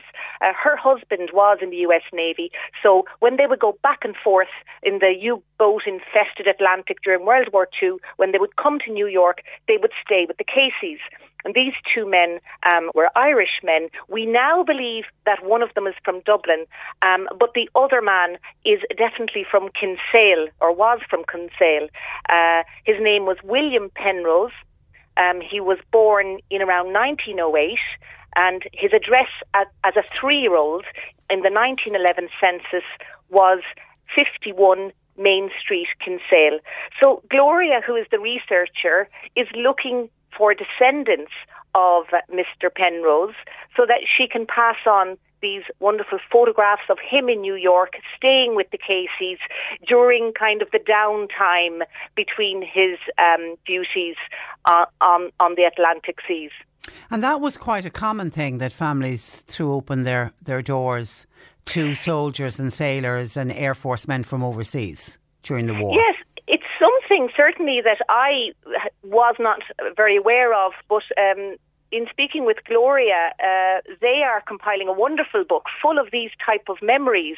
Um, so you know, we know a lot of the uh, of the the the military history of World War II, but this is more focused on the social and cultural aspect of it and the mm. friendships that were made. And Eleanor Casey, she also would send goodwill packages back to the families of these two men in Ireland to their children. All right, so we know we know that William had children then. Yes, it's believed that William had a family, Okay. and that actually, I believe um, Eleanor Casey has a photo of William at one of his children's weddings Ah. um, in the 60s, um, but they're not 100% certain about this. And again, that's why they really want to connect with descendants. Um, because, of course, if, if a wedding happened in the 60s, um, it would be very interesting for for those descendants now to have those notes and to make the connections as well. Okay, so William Penrose, as you say, you know he was born in 1908, 51 Main Street, Kinsale. His mother was Sarah Penrose Yes. and his father was George uh, Penrose. And they were members of the Church of Ireland. Yeah, that's what the it says on the census, um, the 1911 census, and that's available to view online at the National Archives website. So it's direct descendants of the Penrose. And Penrose wouldn't be a very common name because I know the other gentleman who they've they've since found family was a gentleman by the name of Vincent Smith. Now Yes. Smith would be a fairly common name, but uh, Penrose, I, I imagine, wouldn't be a very common name. Well, it wouldn't be your Murphy or Yeah, you, you yeah. know uh, McNamara. your Joyce. Yeah, Yes, yeah, yeah. You'd have thought it would. It, there would be someone who would know. Yeah. Uh, now, at that time, there was only one child living in the house, and he was a three-year-old.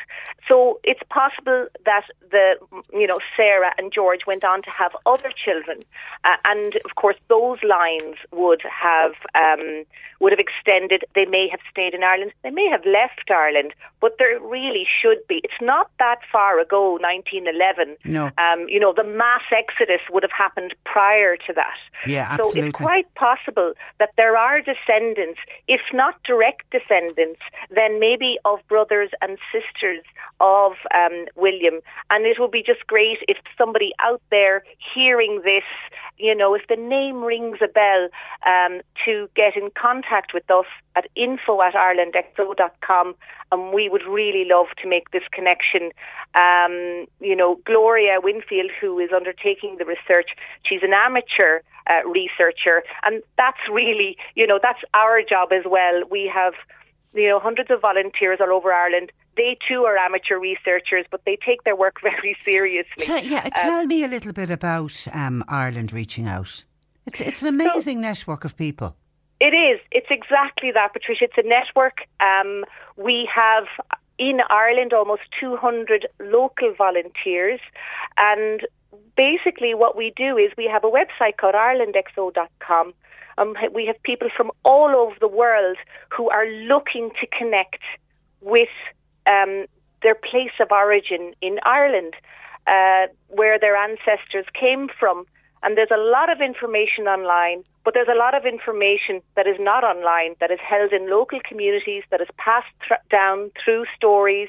And this is kind of the connection that really helps people find out more about their Irish ancestry. Are you busier during the global pandemic? Because I take it, you know, with people having more time in their hands, that's something that a lot of people might consider doing. Oh, let's check out our roots. It's exactly what happened. I suppose we were filled with panic at the beginning of 2020.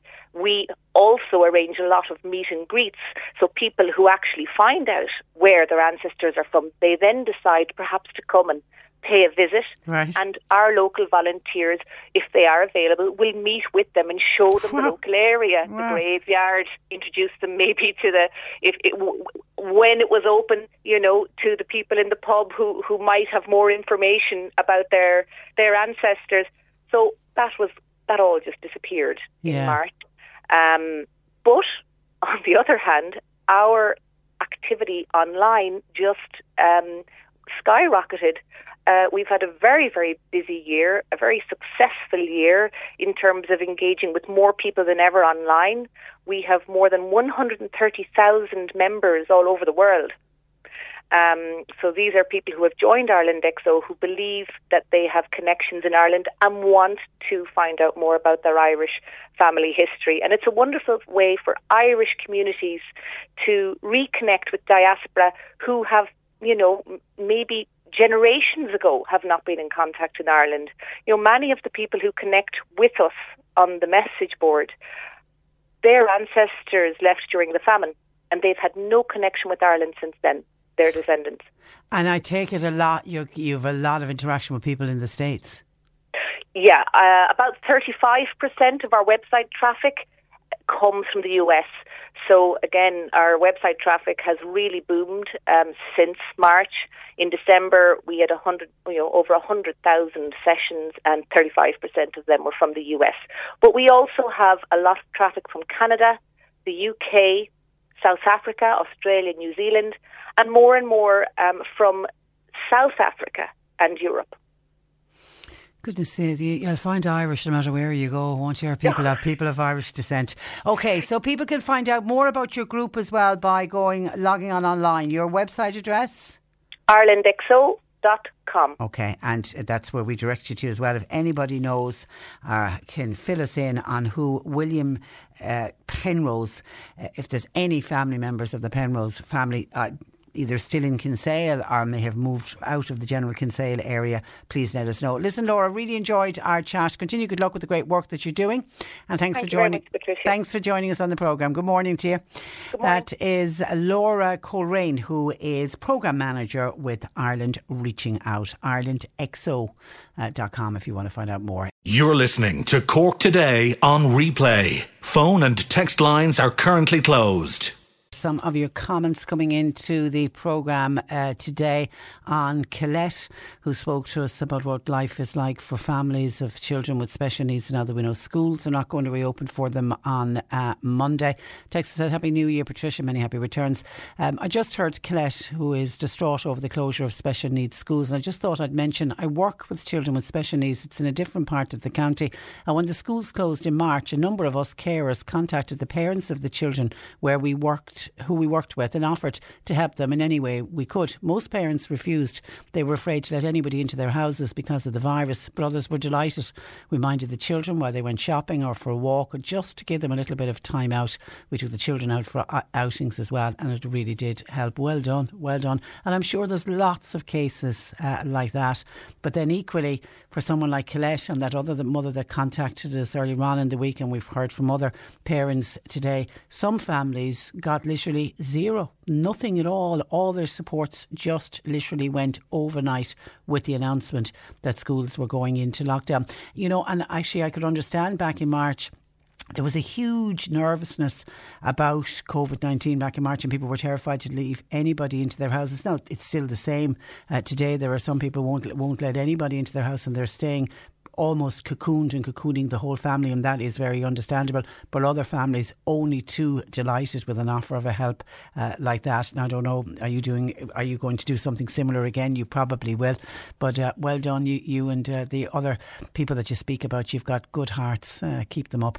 Okay, a number of people have been on about delivery of cards and letters and post and how items have are taking longer than before. And obviously, it's not just Christmas uh, this year. We had the add-on that we are living in the middle of a pandemic. Lots and lots of people now are shopping online, and the postal service, not just in this country but all over the world, are absolutely swamped.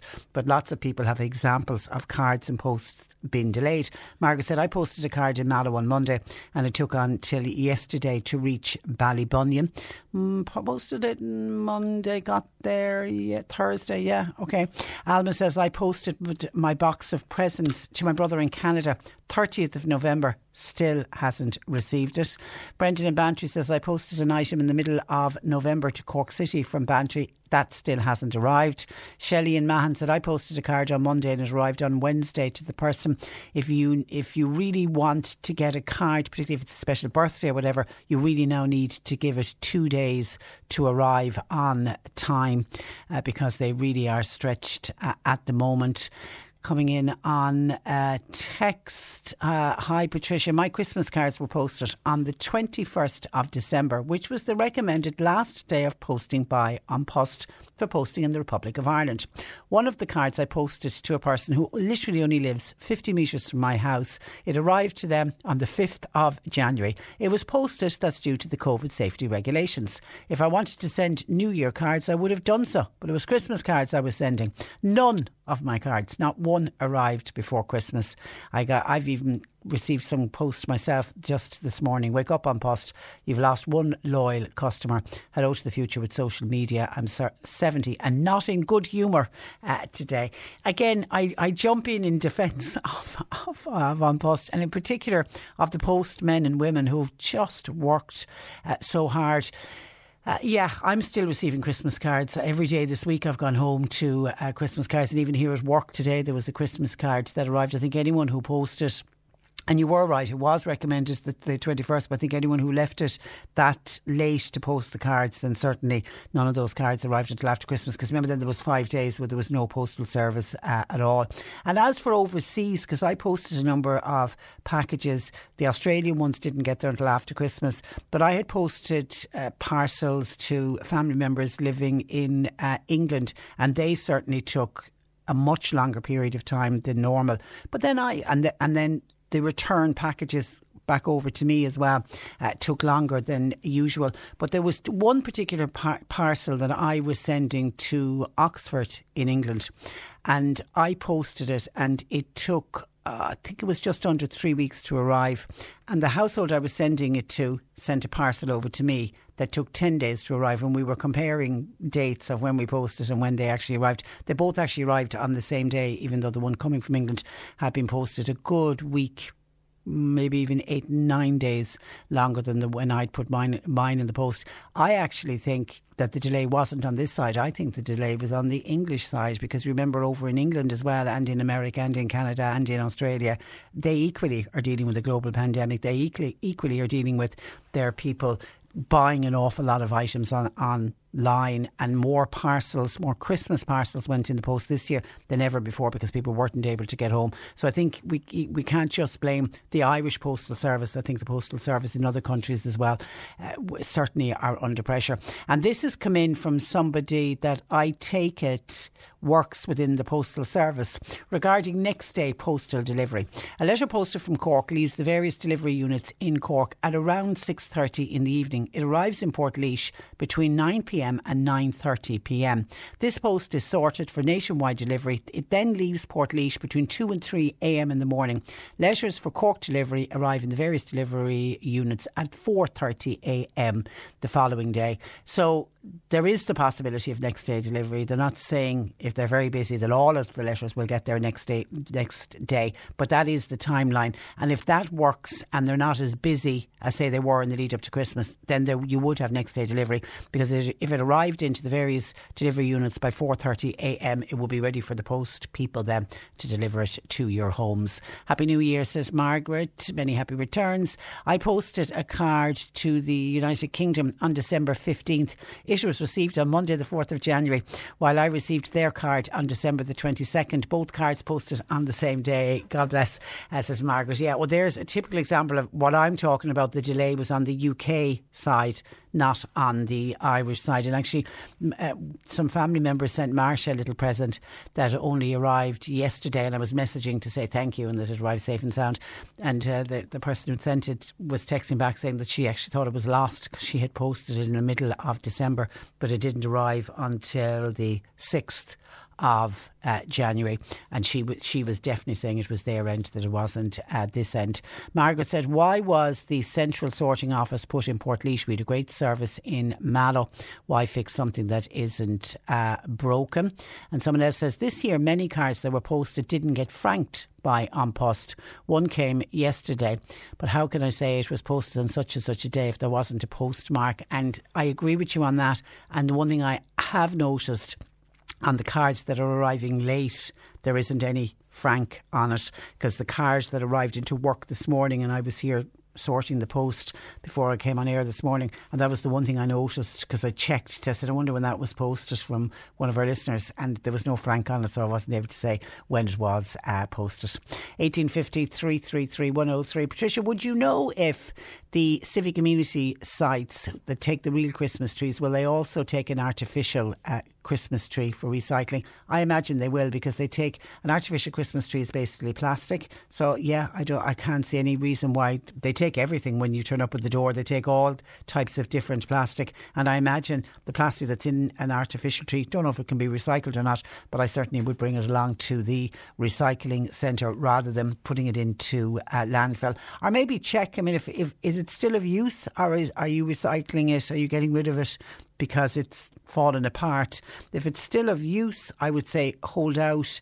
You may be able to give it into a charity shop or any of those act of kindness pages. Certainly in the run up to Christmas, the act of kindness page had families in need of an artificial Christmas tree, and I saw a number of people passing them on that way. So you could upcycle it and maybe pass it on to somebody who could use it. But if you think it's too tattered or it's just it's well past its sell by date, then certainly go out to the civic community site uh, with it. They certainly will take it uh, from you. And the civic amenity sites, by all accounts, are very busy, which is certainly good to uh, hear. Hi, uh, Patricia. My gift boxes that I sent for my daughter and grandchildren in Berlin on December 10th. This is Anne in Ballintemple. They still haven't been delivered. Anne has been telling us about those gift packs since we started talking about delivery being late uh, over Christmas. Hang in there, hang in there, Anne. I wouldn't give up hope uh, yet. Hopefully, they will still arrive and it'll be a lovely late Christmas present to your daughter and to your uh, grandchildren. On Alan, who spoke to us about coming to the rescue of that young woman in Watergrass Hill. Hi, Patricia.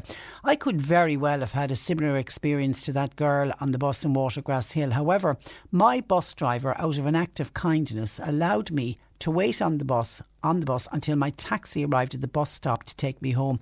It was the last bus out of the city heading to Bandon and we arrived into Bandon at 20 past 11. The bus driver took the time as though he had a duty of care to me his passenger to make sure I got home safely. There's a fantastic bus driver well done. Whoever that. I don't know when that happened, but whoever's driving the bus to Bandon late at night, well done. Just and obviously, young uh, this girl nervous, afraid that something was going to happen. Taxi wasn't there when the bus pulled up, and the bus driver said, "Sit there, you're fine. Don't worry about it." I'll wait with you until your taxi comes. That really is terrific. And when we were talking about that gentleman that we were trying to track down family members, a World War II hero out of Kinsale, and his surname was Penrose.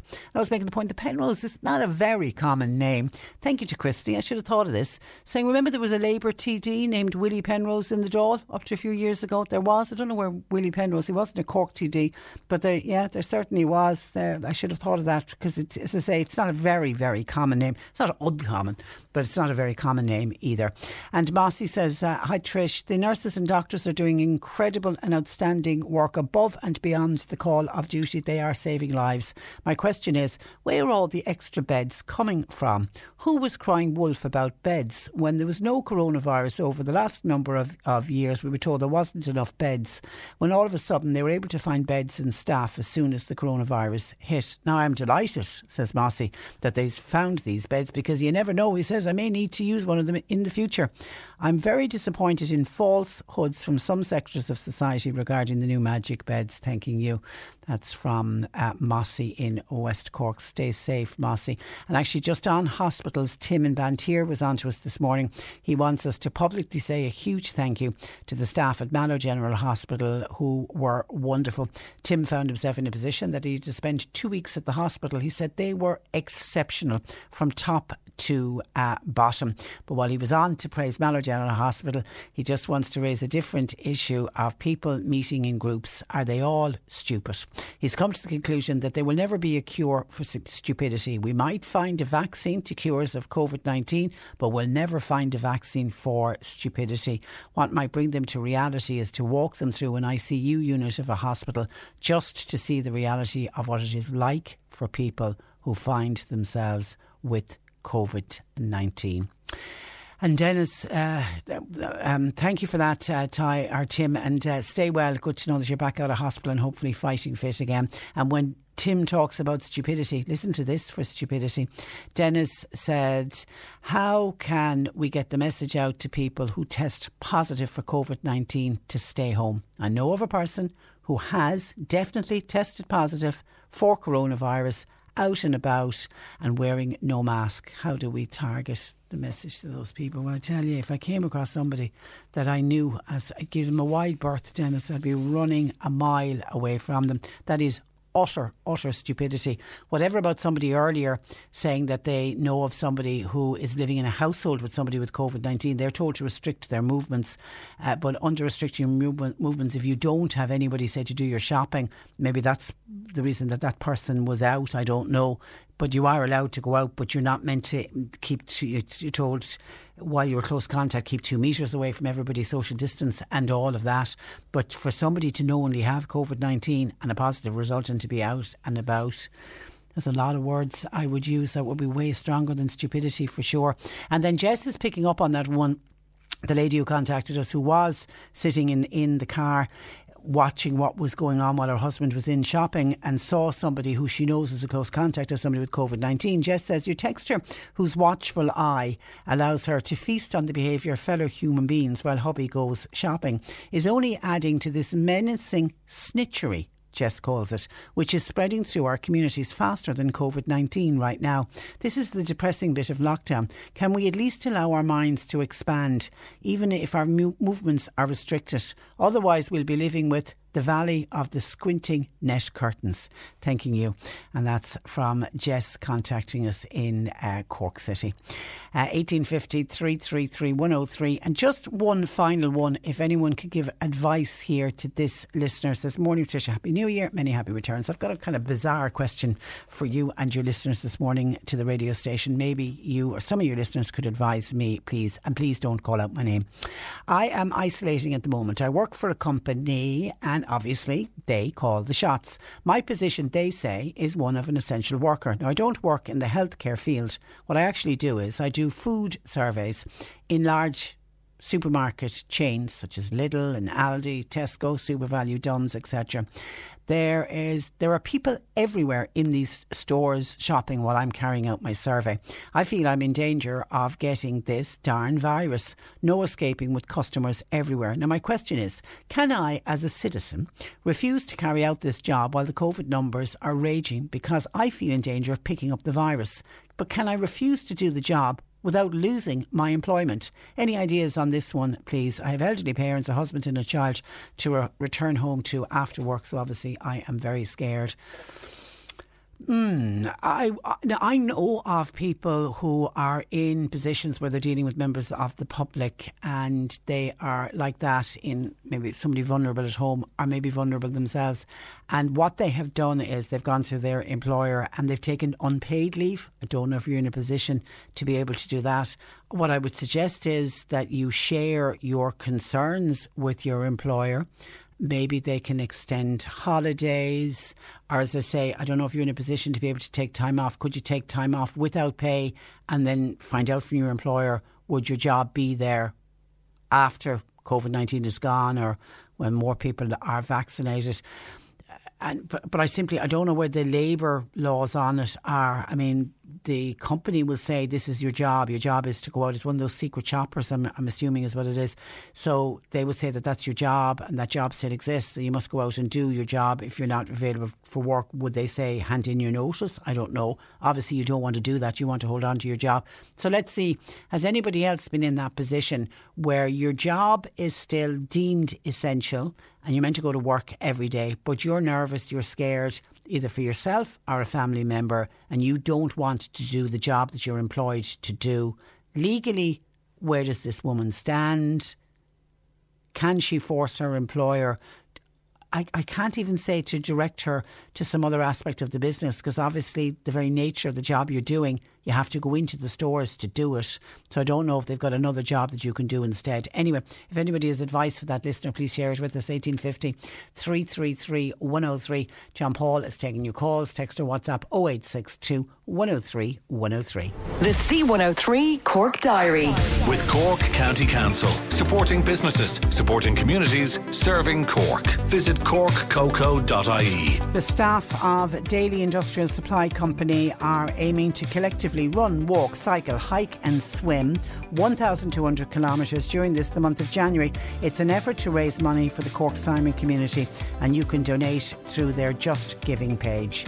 And Whitechurch GAA's annual Christmas draw is going to be held today.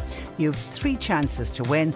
Tickets are priced at 10 euro. They're still on sale for the final day, and you can check it out on their Facebook page. That's the Whitechurch GAA Facebook page. Cork today on C103. With Macroom Motors, leading the way for Toyota hybrids. The place to order your 211 Toyota. See macroommotors.com. This is the Cork Today replay on C103.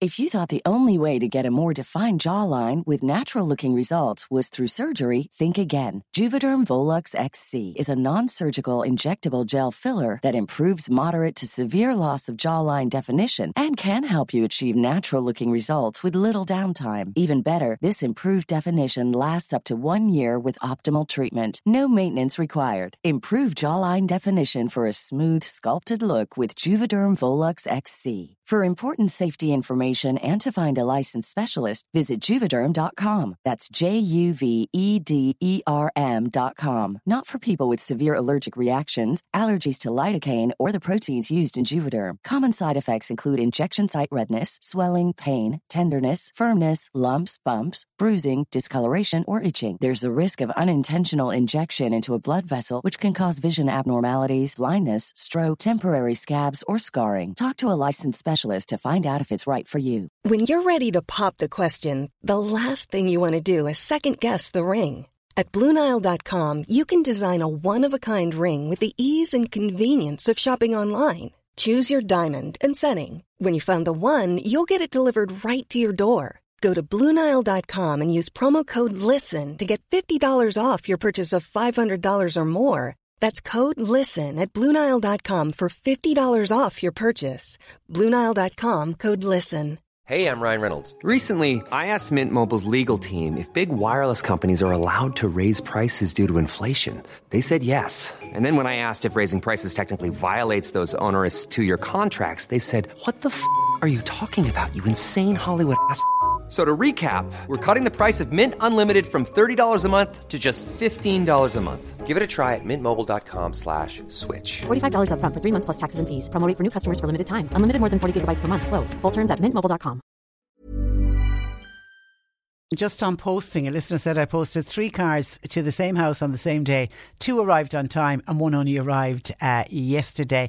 Yet I can get post from the Outer Hebrides in Scotland and I can get them within five uh, days. Uh, hi Patricia, I changed my car on Wednesday and we did tax online. Couldn't believe my new disc just arrived this morning. Thank you for your, your programme. Thank you for that, uh, Mary. And Mavis says, I think the postmen and women do a marvellous job. They've worked so hard during this pandemic. They have done shopping for us. That's not in their contract of employment. The same with all the delivery companies. We just have to be patient. Times are strange at the moment, says uh, Mavis. How right you are. Now, John Paul uh, joins me in studio. Good afternoon, John Paul. Uh, Press the button. Good afternoon, Jean Paul. Good afternoon, Now Patricia. you're taking a look. We haven't done this for quite a, a good few weeks. Obviously, we've been off over Christmas as well. You've taken a look at the local uh, electoral areas every Thursday. They release the figures for the local electoral areas, and they take a look back at the last two weeks as to how much positivity of COVID nineteen has been in the different areas. And this period of time that you're looking at is from when to when? This is from December the 22nd to the 4th of January, and we'll start with the So it's that period right over Christmas Yeah. and New Year. Okay. that area of Christmas, yeah, right up to the, the, the last last Monday, isn't it?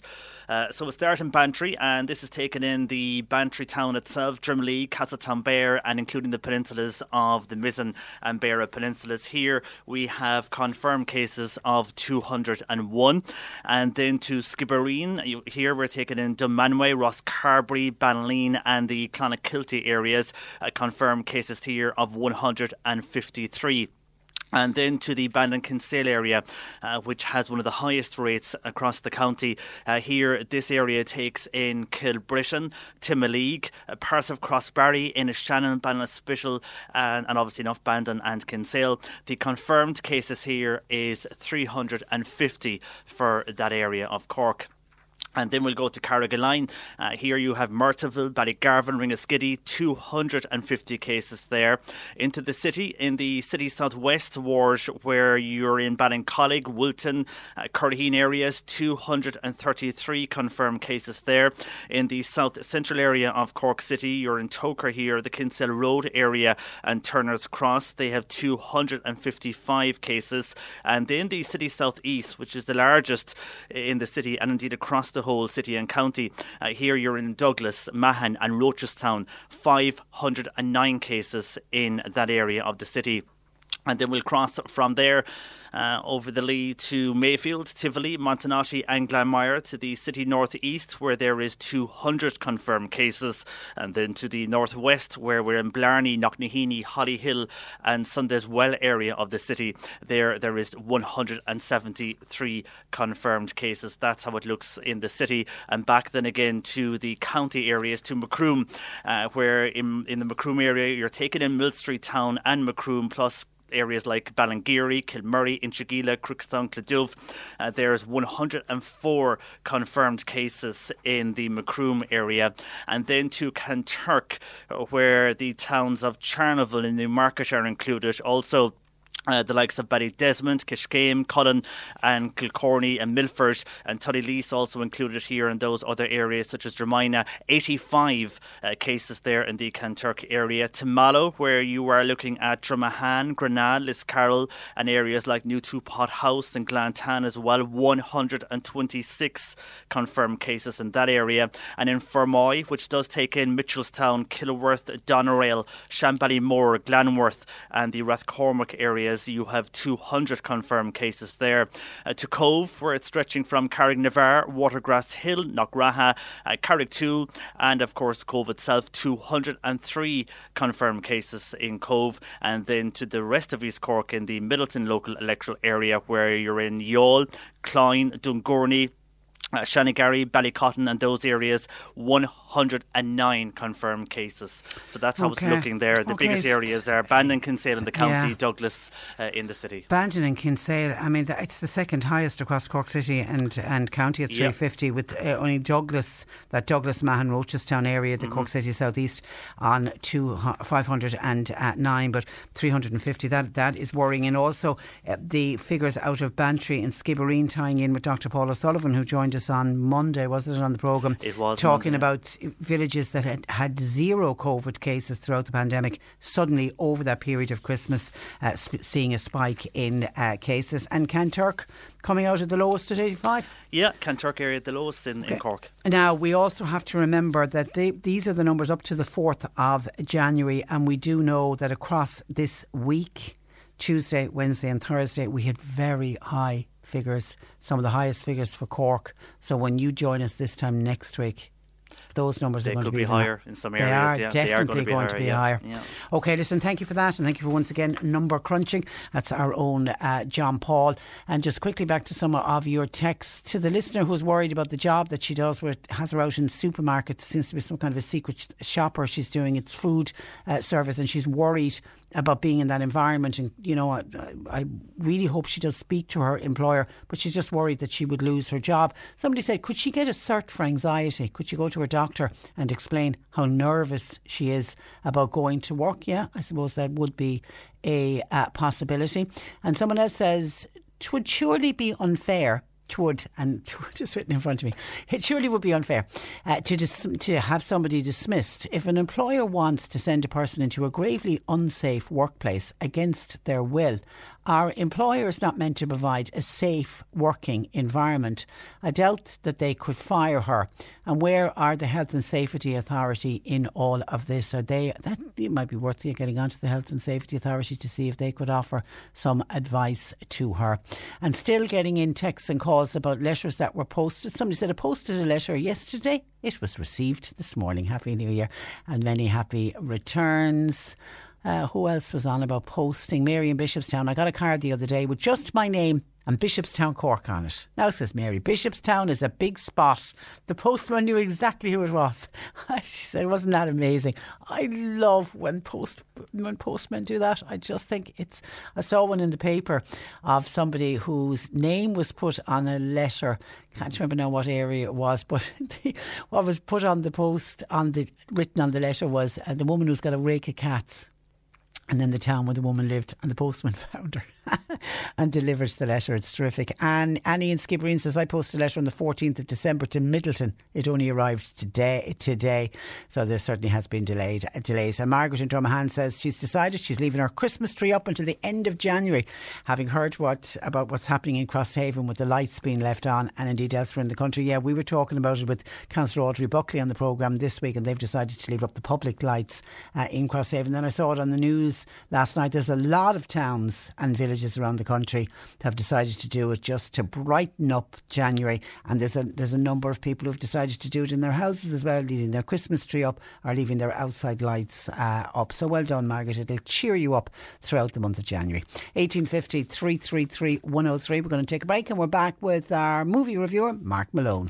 Cork today on C103. With Macroom Motors, leading the way for Toyota hybrids. The place to order your 211 Toyota. See macroommotors.com.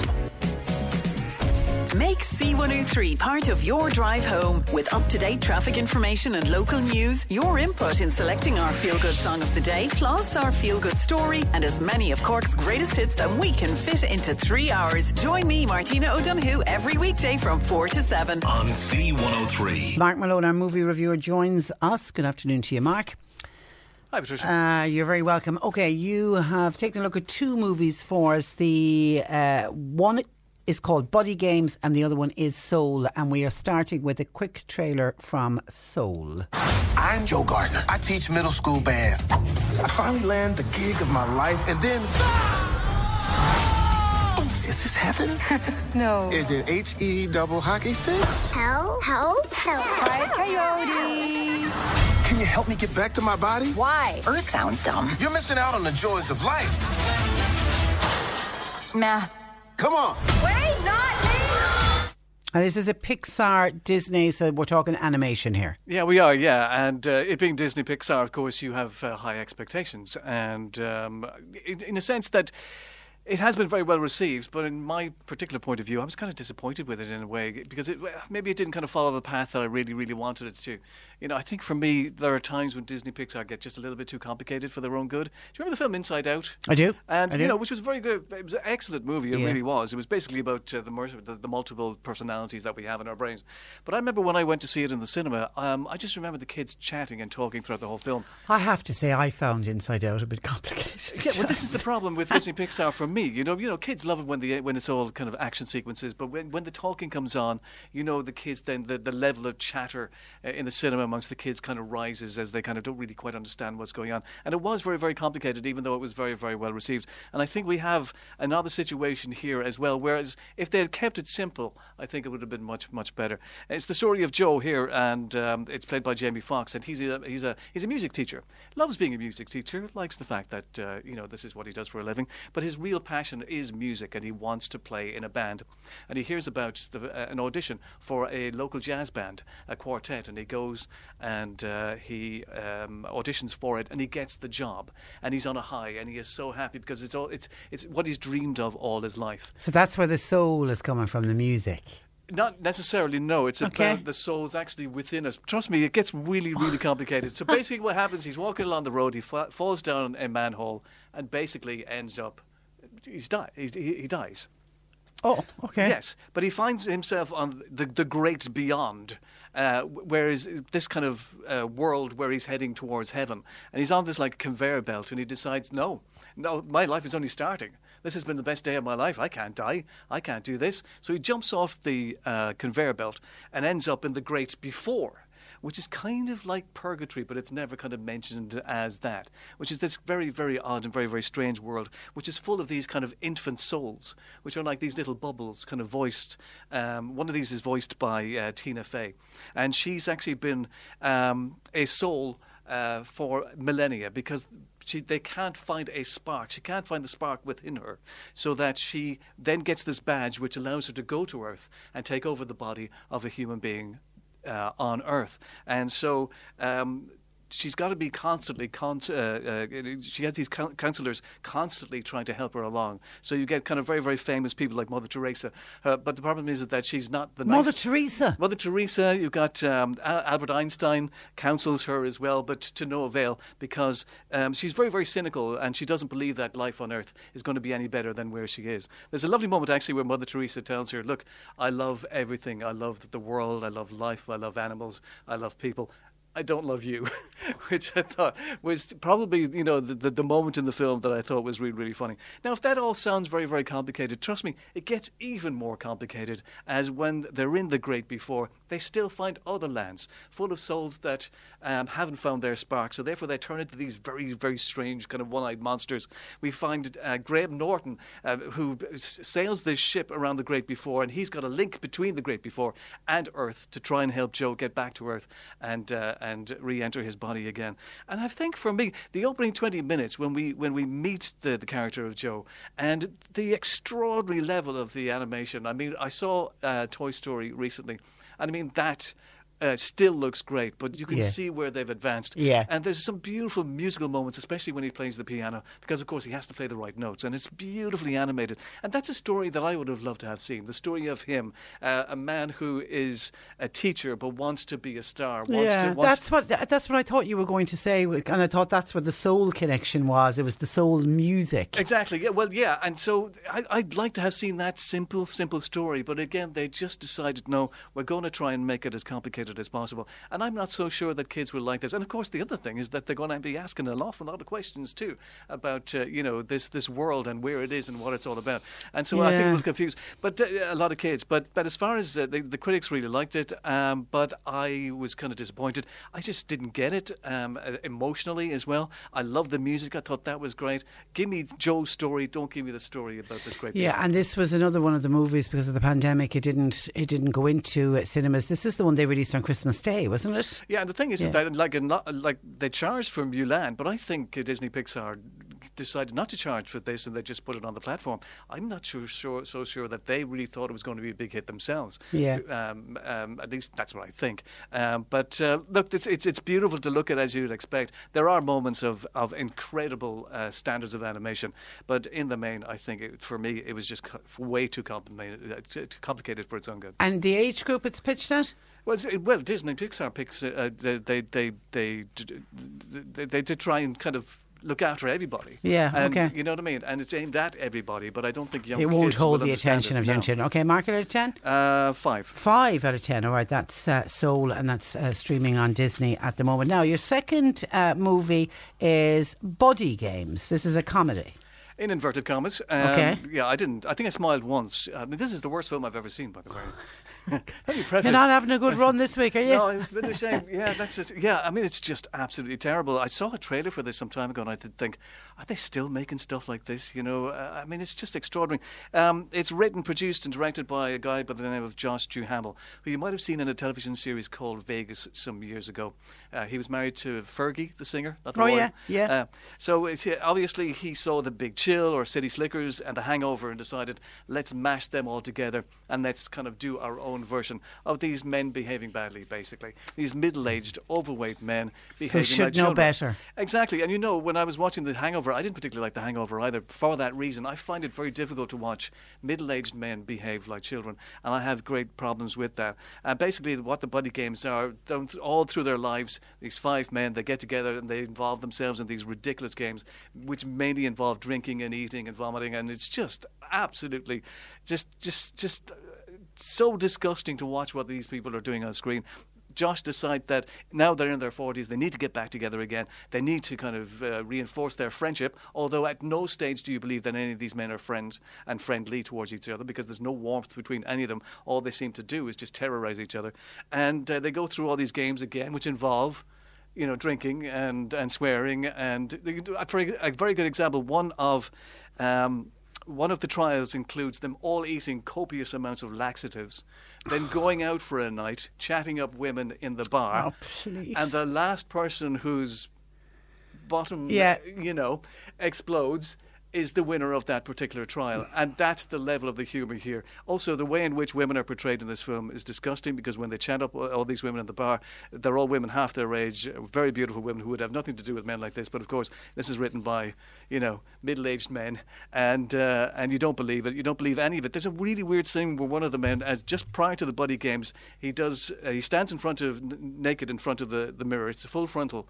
And um, his wife comes up behind him and smacks him in the butt and says, You look great, dude. It's not his wife, it's his mother. And you just, and it's it's almost like it's trying to just kind of you know extend the boundaries of tastelessness constantly, and it's just it's horrible. I've just hated every single minute of it. I'm afraid. It's called uh, The Buddy Games. Mark it at a 10. I'm not even going to give it. It's a anything. zero, I Oh. think. Okay, that's our first. We, we, I don't think we did zero right across all of last year, but we certainly have. Uh, not, we're only a week into January. We've had a zero on one of the movies. Okay, listen, have a great week, and uh, thanks uh, for joining us. That is uh, Mark Malone, our movie reviewer. 1850 333 103. When we're talking about how good the postmen and women are, listen to this one. Phil says, "I think postmen in Mallow are wonderful. I got a card from Boston once that simply said Phil Mallow." Beat that. Somebody said they also watched that movie Soul uh, um, over over Christmas and uh, agrees with Mark it was far too complicated. Okay, that's our leaving for today. Thanks to John Paul. We've had a really busy week. We'll be back with you doing it all over again on Monday. Stay safe. Cork today on C103. With Macroom Motors, leading the way for Toyota hybrids. The place to order your 211 Toyota. See macroommotors.com. Hi, I'm Daniel, founder of Pretty Litter. Did you know cats tend to hide symptoms of sickness and pain? I learned this the hard way after losing my cat, Gingy. So I created Pretty Litter, a health monitoring litter that helps detect early signs of illness by changing colors, saving you money and potentially your cat's life. Pretty Litter is veterinarian developed, and it's the easiest way to keep tabs on your fur baby's health right at home. Go to prettylitter.com and use code ACAST for 20% off your first order and a free cat toy. Terms and conditions apply. See site for details. Even when we're on a budget, we still deserve nice things. Quince is a place to scoop up stunning high-end goods for 50 to 80% less than similar brands. They have buttery soft cashmere sweaters starting at $50, luxurious Italian leather bags, and so much more. Plus, Quince only works with factories that use safe, ethical, and responsible manufacturing. Get the high-end goods you'll love without the high price tag with Quince. Go to quince.com slash style for free shipping and 365-day returns.